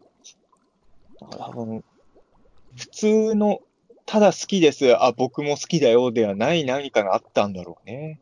そう、うん。だそこでまたね、薄い本が熱くなってくるんですよね。まあねええバレンタインの日にあの場所でしか起きない何らかのドラマがきっとあったんだろうね。そう、うん。あれかな？あの、あの場に、あの場にリュウクがいてデスノートに書いてくれたのかな？もう作品の壁が越えましたけど、今、軽々と今。ええ誰、鬼太郎告白して、その中でどっかで誰かが死んでるみたいなね。あの水木しげるデスノートのその原作者説とかね、ありました。ねデスノートと水木しげる関係ある説はありますからね。ええ怪奇死人帳のね、ありますからね。デスノートさ、ジャンプスクエアで読み切りで復活してたでしょ、1話だけ。あ、そうなんですか？そうな、あの、なんか、そう、面白かったですけどね、確かあオチだけちょっと納得いかなかったけど、うん、あの、やっぱデスノート面白いなと思いながらね。もうデスノート15年ぐらい前ですよね、もう多分。うん、でも、なんかあの設定使えば別にキャラ、あの、要はデスノート拾う人変えれば、あれはいくらでも作ろうと思えば作れるからね。うん。まあそうですね。読み切りの面白かったですよ、デスノート、本当に。う。ん。ねまあ確かにデスノートは衝撃的でしたけどね、やっぱ、高校生ぐらいでしたけど、あの、ある種だからその、ね、死んだらなんかちょっとな、うんな、なんだまあ書いたらな死ぬうんノートとかって、まあ、うん言ってしまうと古典的な SF の話だから、それだけだったらね。うん、だから、ああ、今はこんな話をジャンプでやるんだと思ったら、まあ、すごい展開になったなっていうね。でもあれもさ、今のロッキー・キタロウもそういう回多いけどさ、あれがジャンプに乗ってたからすごいんだよね。あれが多分青年漫画誌だったらここまで話題になってないじゃないですか、多分、ね。そうですね。ヤングマガジンとかだったらもうちょっと違う展開だったと思いますけど。だからえやっぱりその、この場所でそれを出すっていう面白さっていうのはやっぱあるわなと思ってね。うん、なかなか面白いです。じゃあ次のお便りいきますね。はい。この人、名前変えたの？まあいいや。えーうんあん、あん赤色のハート階段リードさん。はい。あん階段リードさん赤色のハート階段ってなんだろう？まあいいや。なんかちょっとね、あったなんでかあったんですね。えー、時をかける猫姉さん会見た。えー、便利なタイムマシン幻の記者。何度もトライ OK だし、目玉パパが命を差し出すわけでもなく、吸血鬼の鬼太郎くんはノリノリで、恐怖より奇妙よりのリメイク。えー、田舎にハッとかぶった緑色のシャチホコが来た異異質さでもっと怖がらせて欲しかったかな。うんあもうちょっと濃い P を見たかったって感じなのかな。うんどあんまりでも俺、過去のシリーズの P を怖いと思ったことないんだよな。あの、ビジュアルがあんま怖くないんじゃない ?P って。え、でもビジュアルちょっと怖くねえですかあいつで本も。あのー、なんか夢に出てきそうな感じというか、これやっぱ怪獣系のやつは怖いと思わない人なんだな、じゃあ。俺、あのー昔から P の顔とかを普通にかっこ可愛いとしか思ったことない。まあ、なんていうか、あの、あのスタイル自体は、まあ、シャチホコって、アンさんもおっしゃってますけど、まあ、あれはかっこいいとは思うんですけど、あの、尻尾が手になってるっていうのはちょっと不気味だなというのは。おそう。なんかかっこいい、かっこいい、面白可愛いポイントじゃないの、そこは。うん、まあ、面白、まあ、なのかもしれないですけど、ちょっとやっぱり夢に出てくる悪夢の怪物みたいな。うん。なんかさ、やっぱなんか P ってちょっとウルトラ怪獣感があって、俺は全然デザイン的には怖さを感じたことないんだよね。なんか、ドドンゴ的なあれですよね。まあ、ええドドンゴとかツインテールとか、うん。なんか、そう、あん、そうね。なんか、ちょっと P、あの、やってることは怖いんだけど、あんまり、そうね、そこはあんま感じたこと、俺はないのかな。でも確かにね、アンさんが割とクールな感想だけど、まあ、なんともトライ OK だし、目玉の親父も別にあの、改変した後はそのまま普通に生きてるし、まあ、リスク少ないっちゃ少ないっちゃ少ない。いや、そうなんですよ。だから、あの、な、なんだろうかな。えっ、と、普通に改変 OK になったら、その場で目玉親父も死んじゃうみたいなことだったら、ちょっと展開違ったのかもしれない。うんうん、でも、そうすると、もう、鬼太郎の話、ね、つつけつけられなくなっちゃうからな、やっぱり。猫娘と鬼太郎を付き合わせる以上にやっちゃい、やれないことだもんね。そうそうそうそだから、まあ難しい。まあ、そうね、目玉の親父が呼ぶっていう設定を変えちゃえば、そういうこともできたかもしれない。なんか、呼べるキャラクターがおり、あそしたらもうありよりのキャラだったらね、う。死んじゃう話もできたかもしれないけど、なかなか難しいですね。じゃあ、次のお便りお願いします。えーローアングラー上尾さんからです。鬼太郎93話を視聴。ついに積年の願いが叶う猫娘。本当に良かったねと冒頭のシーンでもう涙。号泣途中から、えー、切末に気づき気がつきながら見ていたけれども、やはり切なすぎるよ。な泣き顔。かっこいいぜ、猫も猫姉さん。号泣号泣。一度思いは通じたのだから次もきっと大丈夫。頑張れ、猫姉さん、キラキラ。はい。めっちゃ号泣してますよ。号泣3回してますよ。えーはい、そうですね。号泣、ね、もう3回もう涙を、えーもう出してもカラカラだと思いますけど。いやーもう、もうすごいですね、朝からね。素晴らしい。いや、でも、まあまあ、でも、本当こういう人多いと思うけどね。うん。結構本当に、もう、かっこいいぜ、猫姉さん。号泣。次も大丈夫。頑張れ、猫姉さんっていうね。でも本当にそうなんだよね。だから、一度思い通じてるからさ、ね。次もきっと大丈夫だって俺なんか思っちゃうんだけどね。まあ、じそこ自信が、なんだろうね、つくかどうかですよね、なんかもう。よっぽどだから、み脈立ちだったのかなとは想像しちゃいますけど。本当に本当にあのバレンタインの日に何があったのかですよね。うん。うん。いや、まあ、よかったですね。もう、ローアングラ、ローアングラさんが最終回までにあと何回号泣できるかね。えーもう、言ってしまうでも次の温泉会だったら、もう、でも、ちょっとチャンスありますよね、でも正直。ああ、そうそうそう。温泉だったらもうこれは告白大チャンスですよね、それ。そりゃそうですよ。修学旅行は告白チャンスみたいなのと一緒ですからね。まあそうですね。ううんん、俺でも、どうこう修学旅行告白チャンスってあんまり感じたことないけど、確かに。俺、あの、さ、今日、今回ずっこけの話をけど、夢のずっかけ修学旅行のせいで、修学旅行では絶対告白しようっていう決めてましたもん、小学生の時。あれってでもさ、成功してどう、成どうする功してないよ。あ、まあ、成功してないけど、あとね、当時、あんのか、あれって。当時俺ね、小学6年生、あの、学年誌買ってたんですけど、うん、その時もね、やっぱ大イベントだから、修学旅行前の月ぐらいの号に、修学旅行対策マニュアルみたいなのがちゃんと特集で載ってたの。えー、すごい。そうで、どういうシチュエーションで告白した方がいいかとか、子供が読んでる方にめっちゃ書いてあって、うわ、やっぱりしゅずっこけも件もあったから、やっぱ修学旅行ってみんな告白しようとしてんだって、子供心に思いましたよ。なんかでもあれなんですよね、大人だったら俺、温泉旅行で告白っていうのは、俺は結構可能性高いと思うんだけど、小学生ってあんま俺、可能性高くないと思うんですよ。実際俺は告白しなかったけどね、しようと思ってたけど、やっぱり大人だったらその場でワンナイトラブがあるわけじゃないですか。まあ、俺、それだったら、俺、温泉旅行で告白ってすげえあり得ると思うんだけど、小学生にとってワンナイトラブはないわけじゃないですか。いや、でもね、あ、でもね、あの、俺は結局勇気出なくて告白なんて全然できなかったけど、修学旅行で成立したカップル、俺が把握してるだけでも4人、4組ぐらいいたよ。すごいですね、そんないるんだ。いや、多分結構もっといると思うよ。例えば、いちいち付き合えたとか言わないじゃない、周りに。ああ、そうか、そうか。うん。うんなんか、それでもいきなり、ね、その帰りのバスの中でイチャイチャしたら、それはそれでお前どうなんだよっていう話になりますもんね。あのー俺らもう大人になるからあんまピンとこないけど、子供からすらばさ、あのー同級生たちと泊まるっていうのがやっぱ特別感、それこそ大人になると泊まること、そこまで特別感ないんじゃないかな。ないないない。うん。子供の頃だこれ、まあ、修学旅行で資格学習の思い出のが強いけど、やっぱり初めてクラスの人たちと一緒に泊まるっていうのは、やっぱりとんでもないことだと思ってたからね。うん。で、毎回俺は告白してないけど、あの、ス当時スイミングスクールも通ってたんだけど、あの、キャン夏のキャンプとかのたんびに、キャンプで告白したいとかやっぱ思ってましたよ。毎回してないあ。うーん。やっぱりなんか子供にとって、やっぱあのー女の子とおお一日泊まるシチュエーションっていうのはやっぱ、ある意味大人よりでかいんじゃないかな。でも、女の子と泊まるわけじゃないじゃないですか、やっぱキャンプとかでもやっぱり。でも別に女の子の部屋行ってるやつは行ってたから。まあ、言ってるやつは言ってたのか、確かに。俺は、俺は行ってない組だったけど、行ってるやつが告白に成功してるんですよ。あ、でも、あそういうことか。なるほど、なるほど。だから、あの、女の子の布団の中で寝てた男子とかいましたよ。お、すごいですね、それ、なかなか。だからえ、俺は女子の部屋行くからって言って、なんかあの、あの、布団の中にいろいろ入れて、なんか、もう、寝てるふりの、やって、俺らの部屋から出てったやつとかいましたよ。ああいうのって今思うと先生とか気づいてんでしょうね、でも多分。うんでももう言え、言えないもんね。ね お前らやるなよみたいな、ええことは言えないですよね。別に小学生だからそんなえげいや、まあ、つないことやりはしないけど、ええでもやっぱり、そう、だから、まあ、旅行とかっていうのは、やっぱそういうのが生まれやすいよね、男女で言ったら。それはそうが、おそれはおと大人でも子供でも一緒だと思いますよね。うん。だから確かに温泉旅館会なんて猫姉さんからしたらなぁ。まあね、大人だからそれこそ、ちょっと、ね、ね可能性はあるんじゃないかとすら、むしろそこでマナがや、ね、仕掛ける可能性もちょっとありますよ、え。ええ逆に言うと。そうだね。そうするとまたちょっとね、猫姉さん的には複雑ですよね。一回成功してるだけに、マナに奪われそうなところで、やっぱりそこでちょっと相乗りみたいになっちゃうな。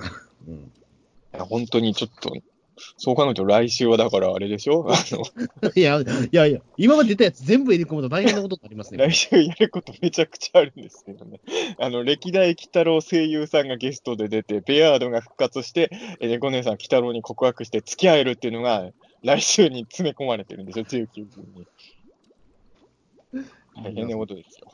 えうんこれはクライマックス前だけありますな、それは。え もう もうちょっと構成どうにかしてほしいですよ、それだとしたら、本当に。ええもう絶対だともうね、1ヶ月は足りないから、絶対そんなの。どれか、どれか一つでも叶ってたら嬉しいね、この3つ。えまあ、ベアード様復活は大穴だと俺は思ってますけどね、温泉旅館でね。ええ大穴中の大穴ですけどね。うん。あ、でも、温泉といえば赤字じゃないですか。え赤字といえばベアードじゃないですか。え まあまあまあまだから、うまく、だって、今回のバレンタインも俺、まあ、もしかしたら違うかもしれないけど、原作にもチョコ要素はわずかにあったじゃないですかあ。。えそこからバレンタイン話に膨らましたんだとしたら、赤字だからベアード復活につなげても何もおかしくないですよね。えうん。だから温泉街赤字たベアードっていうのはちょっと 前回赤字タベアードね。えできるかもしれないえですね。えはいじゃあ、次のお便りお願いします。えー、ゆうすけさんからです。えー、北郎93は主張、いろんな猫娘会がありましたが、現時点で一番の傑作会になったのではないでしょうか。幻になったとはいえ、明確に恋人関係になった描写があるのは見ていてかなり新鮮でした。これを30分に収めた吉野さんは北郎における名脚本家ですね。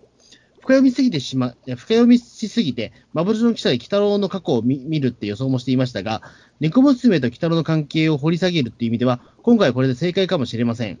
来週は北野とマナの関係を掘り下げると思いますので、この2話で2大ヒロインの絆を深くして、ラスト3話に挑むのだと思いますと。そして今回キャス、えーそして今回キャストに、えーモンロー役でゆめこちゃん役の色川京子さんを起用すると粋な計らいを行ったロッキースタッフに頭が上がりません。えーここまで来ると最後のサプライズに歴代北郎キャストが勢ぞろいするってこともあり得るのかなっていう予想もしてました。最後まで目が離せません。お同じ予想してますよ。だから歴代太郎キャストが温泉、まあ温泉で来るとそうんわかんないいや、俺は温泉に来ると思うんですよ。えー来週、あのもうね、あさっての放送ですけども、明日か明日の放送はもう、あれですよ、戸田、戸田恵子さんとかも含めてみんな来ますから。えーそれはホテル広島で見てびっくりしてるんですね、それを見てね。そうです。えー カプセルホテルでびっくりしてると思います。えまああれですね。でも、ユースケさんも今回かなりお気に入りみたいですね。だって、あの、い猫娘会の中では現時点で一番の傑作会になったのであってね。ーえあ、でも確かにな、幻、本当明確に恋人関係になったって描写はすごいし。よくね、30分って言うけど、じ実質19分ですからね。ーえ19分でこれはなかなか本当にね。いや、本当プロットだけ渡されたとして、プロデュース、自分がプロデューサーだとして、あの、プロット渡されて、いや、これ19分で無理だろって言っちゃうもんね。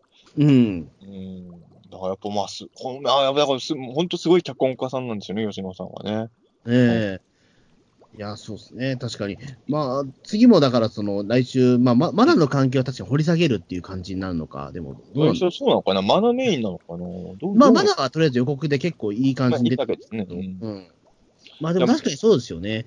その、まあ、妖怪のその、なんか慰安旅行的なのにマナが一人いるっていうことは、マナ目線の話になるでしょうから、じゃあここでぐっと距離が縮まったマナネコ姉さんにとっては辛いことが多分3月一発目の話で来るのかな？うん。ど感じですかね？まあ本当に最後まで目が離せませんということで次のお便りお願いします。えー中野慎さんからです。えー、北郎93は感想。秀逸な時事ネタが多いロッキー北郎であるが、えー今回の吸血鬼のパンデミックは、えー現実の事件が可視化された内容にも思ええーかなりの恐怖感があった。タイムリープを繰り返し、世界を救おうとする猫姉さんに、窓まぎのホムラを彷彿とさせられる。時間を表示して緊迫感を出すのは24のようでもあり、時系列を理解するのにも役立つ演出。猫姉さんの一件で、え P たちを倒した際は、え相手の力関係もあったにせよ、妖怪を殺傷できる能力を持ったことを証明。歴代最強猫娘はないだろうか。うん。猫姉さんでもあれですよね、結構ロッキーの中で何回かもう殺殺傷っていうか倒しちゃってますからね。やっぱ本当にまあ。そうですね。あのーうん、あの、フィニッシュもかつけて、まあ、フィニッシュのね、うん、うんしたのも何匹かありますからね。ますから。本当ウルヴァリンみたいなね、倒し方。え今回完全ウルヴァリンですよ。あの、カプコンの格ゲーの時のウルヴァリンでしたね、あの倒し方はね。えうん。いや、だからあれかっこよかったですね。だからその、記者のバッグにね、その、詰め出す猫姉さんはいいカットでしたね、あれ。いいえカットでしたね。うえうん。まあ、あと問題など、ちょっと うっすら思ったのは見たときに、うんあのー結局まだ P は罪を犯してないわけだから、これ妖怪裁判かけられたら終わるなと思ってましたけど。まあね、まあ、幻の記者のことも言えないんでしょ、裁判だったらね。そう、だから、あの、いや、メタモノエスさんは幻の記者という 能力がありまして、じゃあそれ証明してみせろって言ったら死んじゃいますからね。うん。でも、多分 P ってよ外国でもいろいろやってんでしょ、おそらく。まあ、だからまあ大丈夫なのかな。その、日本に来たら、まあ、その、ええ今回が初犯とは思えないけどね。まだ何もやってないんですけどっていうふうに言ってますけど、まあまあ、そうだよなと思って。でもええ今まで世界中がこんな状態にならなかったってことは、今回やっぱ P が一番うまくいったのは、鬼太郎を吸血できたのがやっぱ最大の勝利ポイントだったんだろうね。他の国では多分こういうことをやろうとしてもできなかったんでしょ、きっと。うん。ねえ、まあやっぱりだから、鬼太郎ちょっとふぬけちゃってたから、やっぱりその簡単に手にかかってしまったっていうのも。だから、幻の記者はちょっと不幸だったけど、鬼太郎がその状態でいたのは P にとってはやっぱラッキーなことだったんでしょうね。うん。まあ、あのいつも思うんだけど、あの原作でもそうだけど、あのなんで鬼太郎があの時ああいう肉団子みたいな状態になってるのかようわかんないですけどね。うん、えっ、と、だから、なんかあの、自己防衛本能みたいなやつですよね、多分。すあまあ不思議でさ、なんか今までの鬼太郎を見てると、あの金に閉じ込められて炎みたいので焼かれたぐらいで、そんなに鬼太郎やられねえような気がしちゃうんですよね。うーん、ねでも、なんでしょうかね。うーん、あのだあの鐘、やっぱちょっと特殊な鐘なのかな？あのあの鐘の音にみんな近づけてなかったでしょ、吸血鬼も。ええちょっとあの鐘って多分ただの鐘じゃないのかもね。なんか結構唐突なあれでしたよね、確かにその設定としてはね。なんかあれはなんか妖怪にとってなんか特殊な鐘の可能性はあり得るかもしれないですね。だからまあ、その、鬼太郎も、なんかそのね、や焼けちゃったみたいなとか かもしれないけど。うんだって、いつもの鬼太郎なら鐘ぐらい壊して脱出できそうじゃない？まあやっぱりそれは、まあ、ふぬけちゃってたからっていう。いやいや、そこふぬけなのかな？それはふぬけで説明つかない気もするけどな。つかないか、やっぱり。ええあの鐘に何かあんのかな、ね、しますやっぱりみんな、まあだ、窓マギの前にもまあそういうのあったんだろうけど、やっぱ僕らはもう窓マギで、まあ、窓マギですね、やっぱり。え窓マギってすごかったんだね、やっぱね。えうんうん。俺、マギアレコードさ、見ようと思ってたんだけど、結局最初の2話見逃しちゃったから、もう3話から見てもなって言って、結局1話も見てないんですよね。あの、僕、窓、マギアレコード一応1話から全部撮ってやるんですけど、俺やっぱ窓マギはトラウマだから、やっぱね、見るのに勇気いるんですよ。というか、窓マギも結局僕一回その通した見たっきりも見れない、見れないんですよ。え、劇場版とか見た？一応見たんですけど、やっぱトラウマだなと思って、これ。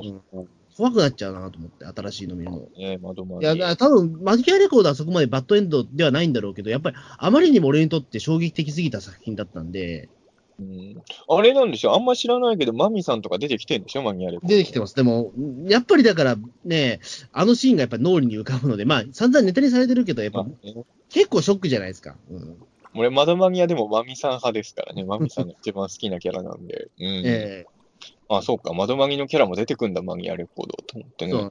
えそうええまあ、今から、今から、まあね、あれ、まあ完結してから見るパターンかな、マギアレコード。そうです。僕もまあちょっと、なんだろう、まあ時間作って、まあ一気見しようかな、マギアレコードとは思ってますけど、さすがに、ええちょっとゆ勇気が出たら、意外とだから僕、セーラームーンの最終回とかもその同じ理由で見れてないんですよ、まあ前も言ってたもんね、それね。やっぱり、うんリアルタイム以来見見れてないんですよね、怖すぎて。ああ、そう、それは相当やね。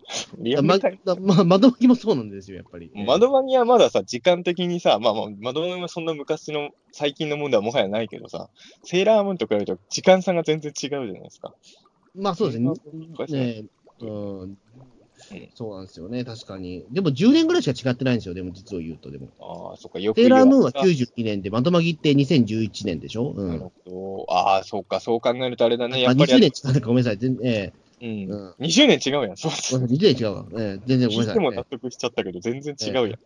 何だったんだ、この会話。え えすいません。えいやえ うっかりしてました、今。ええここからは、えー、ピータン通信に届いた、あ、ピータン通信を聞いての、えー感想ですね。はい。はい。えー、塗り壁ヤードさんからです。えー、天の樹会を拝聴。奥田の声は沼田祐介さん。ロッキーのメガネ出っ歯。過去、えー、幽霊電車の部下。えー、ガヒの、えー渡辺、貧乏勇、万年岳の久保田、鳥取県知事、大和農場の斎藤、奥田は、すべて沼田さんが担当しています。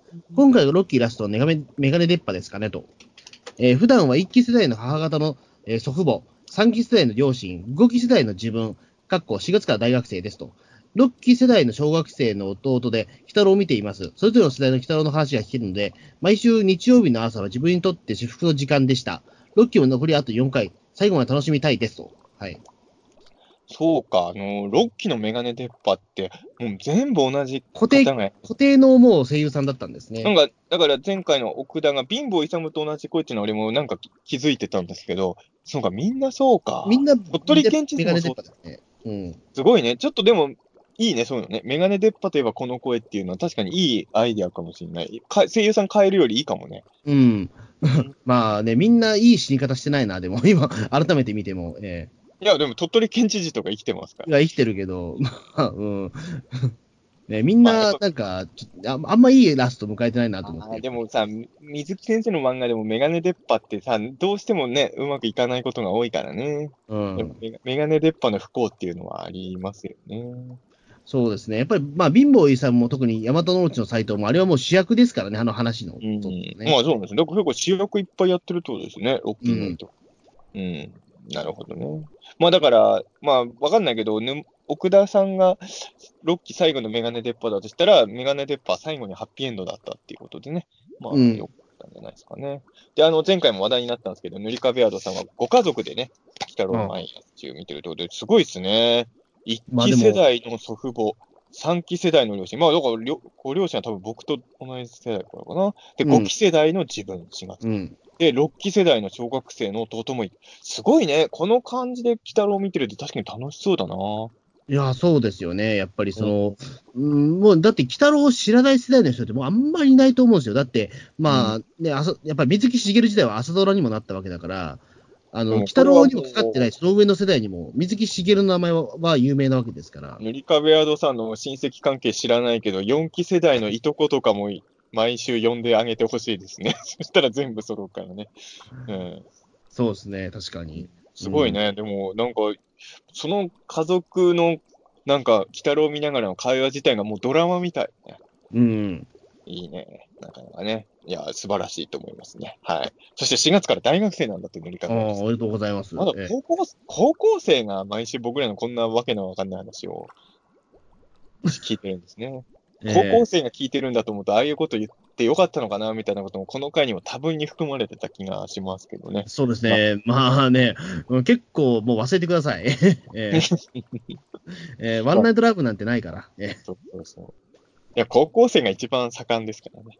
ええまあまあ、すべてを台無しにするようなことを。ええいや、もうね、まあそんな感じで。じゃあ次のお便りお願いします。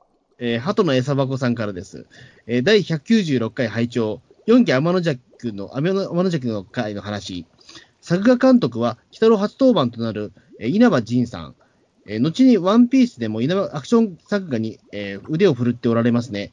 4期北郎での担当は、えー山の弱から、えーマンモスラーまでの6期と6本と少ないですが、ごく一部の間で猫娘を一番可愛く描くと評判でした。ううん、だから前回も話したけど、4期の天の弱会はとにかく作画も動きもちょっと尋常じゃないっていうね。あの、作画監督の稲葉仁さん、ひとしさんかな？ええうん、ちょっと、ちょっと調べても読み方わかんなかったね、ここ。うん。ちょっとわかなんかやっぱすごい方なんだね。やっぱ。でも確かにそう、ワンピースでもアク,、ね、のアクション作画に腕を振るっておられるっていうか、まあやっぱり当時からね。うんそうか。ワンピースのアニメは、正直テレビアニメはもうかなり飛び飛びなんですけど、時期によってなんか、正直アニメーションとしては微妙な時期もあるんですよ、ワンピースはね。うん。映画とかはすごい動いてるけどね。うん。でも多分、この、稲葉さんが関わられてる時はワンピースもすごく動きもかっこよかったんだろうな、きっと。うん。うん。じゃあ次のお便りお願いします。はいえーコニャンさんからです。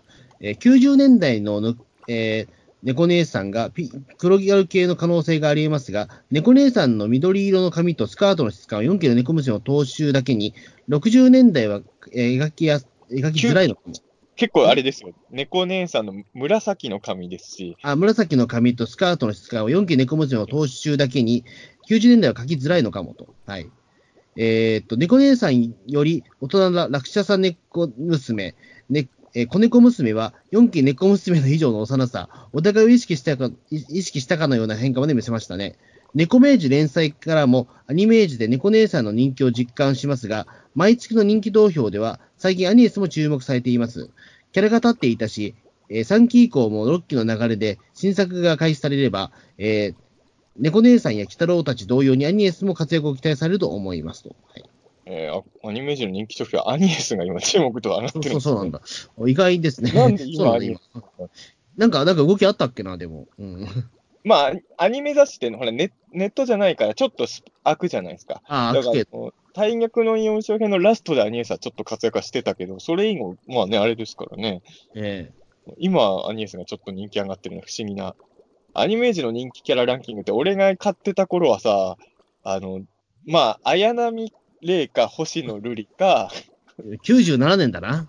リナ・インバース、リナ・インバース。この辺が大体トップをいつも。97年だな、やっぱり。ええでいつ見てもびっくりしたのは、ナウシカはずっといいたってことですよね。あ、まあ、ナウナウシカはでも、下手したら21世紀近くになるまで1位とかでしたっけ、でも。1位ではないけど、あとは大体、あの、ここ数年のアニメだったのに、ナウシカだけランキングに入ってるから、何なんだって、やっぱ中高生の時は思ってましたよ。ナウシカってそんな人気あんだって思って。ええね。でも今はそうか、猫姉さんとかアニエスが頑張ってるんですね。いいことですね。はい。じゃあ、今回の、えっ、と、最後のお便り、これですね。はいはい。えっ、と、えーブリンキッド・メンさんからですね。はい。初めてですよね、多分、おそらく。はいた、多分初めてですね。えー今週から千葉テレビで4期あ北の再放送あ来週から千葉テレビでえー4期北の再放送が始まるようだが、ピータン通信のお二人の4期北の評価を伺いたいですと。うんこれだからあれですよ、えーブリ、ブリンケットメンさんは、はい。来週から千葉テレビで始まるから、毎週、あの、6期の感想と4期の北野の感想会を同時進行で続けていったらどうでしょうかっていうことかな。違うかなそういうわけじゃないのかない単にやどうどうなんでしょう4期北郎の特集会をやってほしいってことかな。まあ、かもしれないですね。そうか、千葉テレビでやるんだ。へえ。千葉テレビ見れるけどな、多分。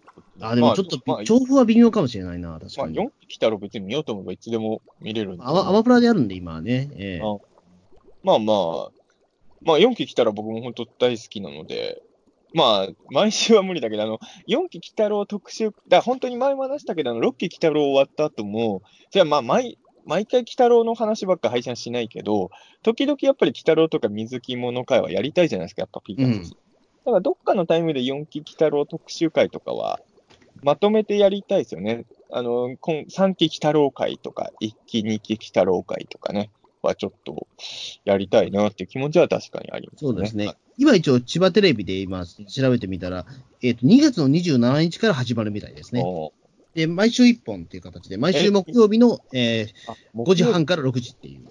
木曜日にやるんだ。へーうん。なるほどね。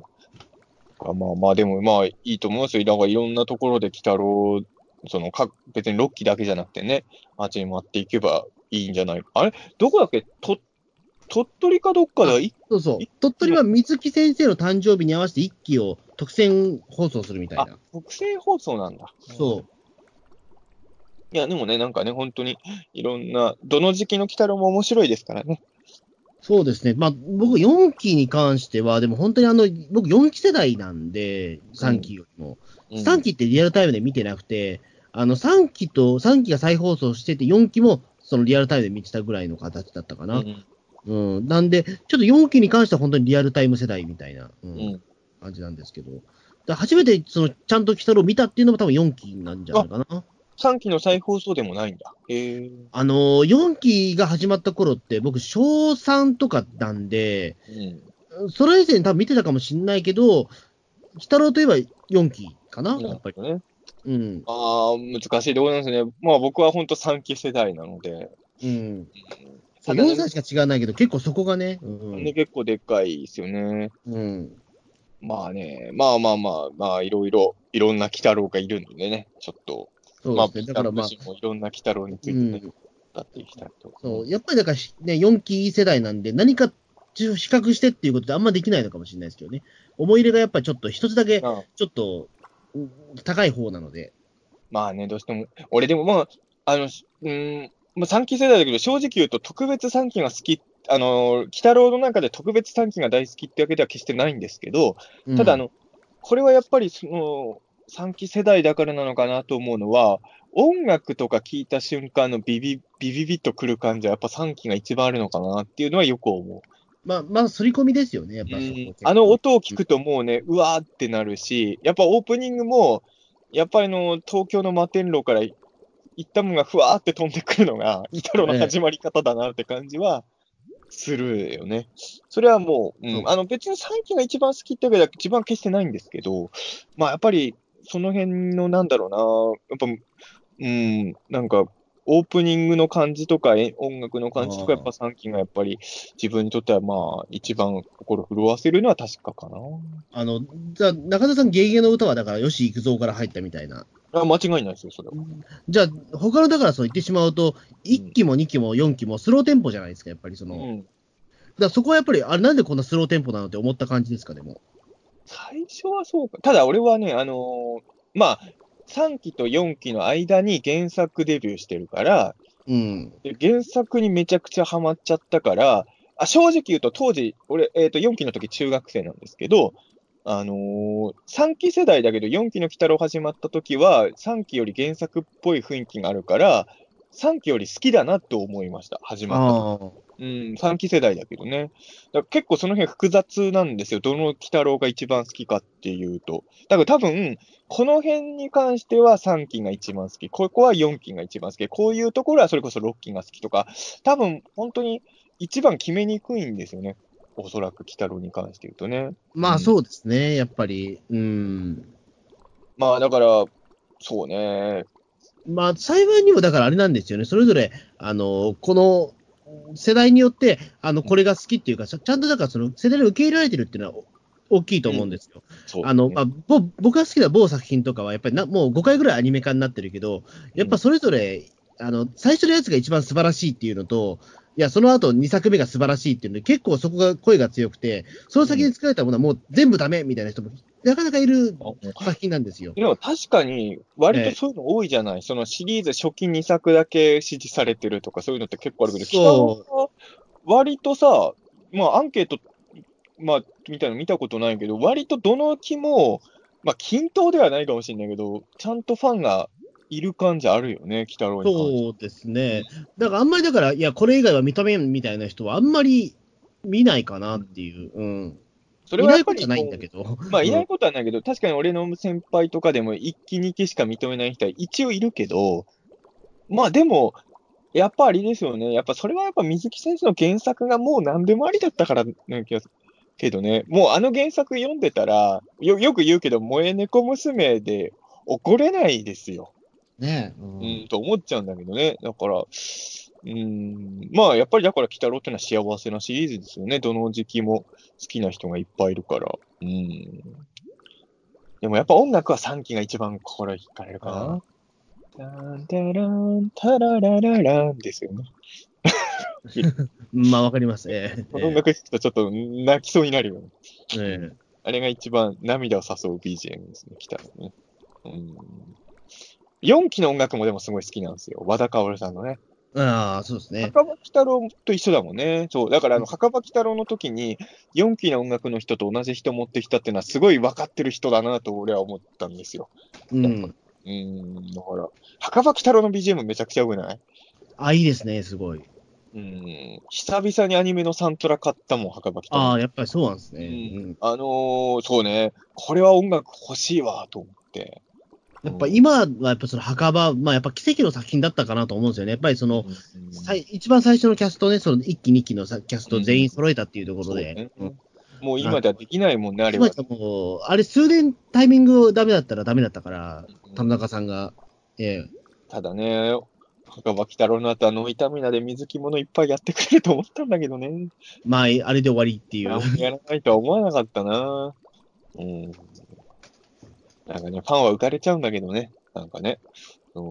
いや、なんか水着物まだまだやってほしいなと、本当に思いますよね。そこはね。うんまあ、ということで、えーはい今回もね、いろいろ語ってきましたけれど、まあ、残り4回ということでね。はい。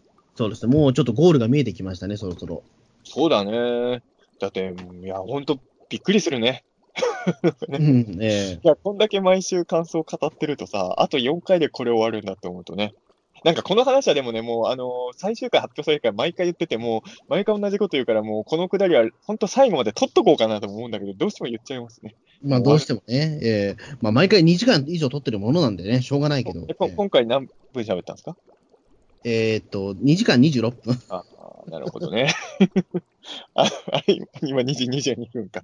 あと、あと2時間半して、それか、広島に向かわは、ない行ってきます。はい。うんまあちょっと気をつけて、広島はい楽しんできてくださいね。はい。僕は、僕は明日、怪獣酒場行きますよ。あ、じゃあそれも楽しんでいただいて。ええ ということで、あの、皆さんももう、あの、いろいろくれぐれもの健康にお気をつけしてね。あの、ねはい本当にあれらしいですよ。あの、うがいと手洗いさえしっかりしてればなんとかなるらしいもんね。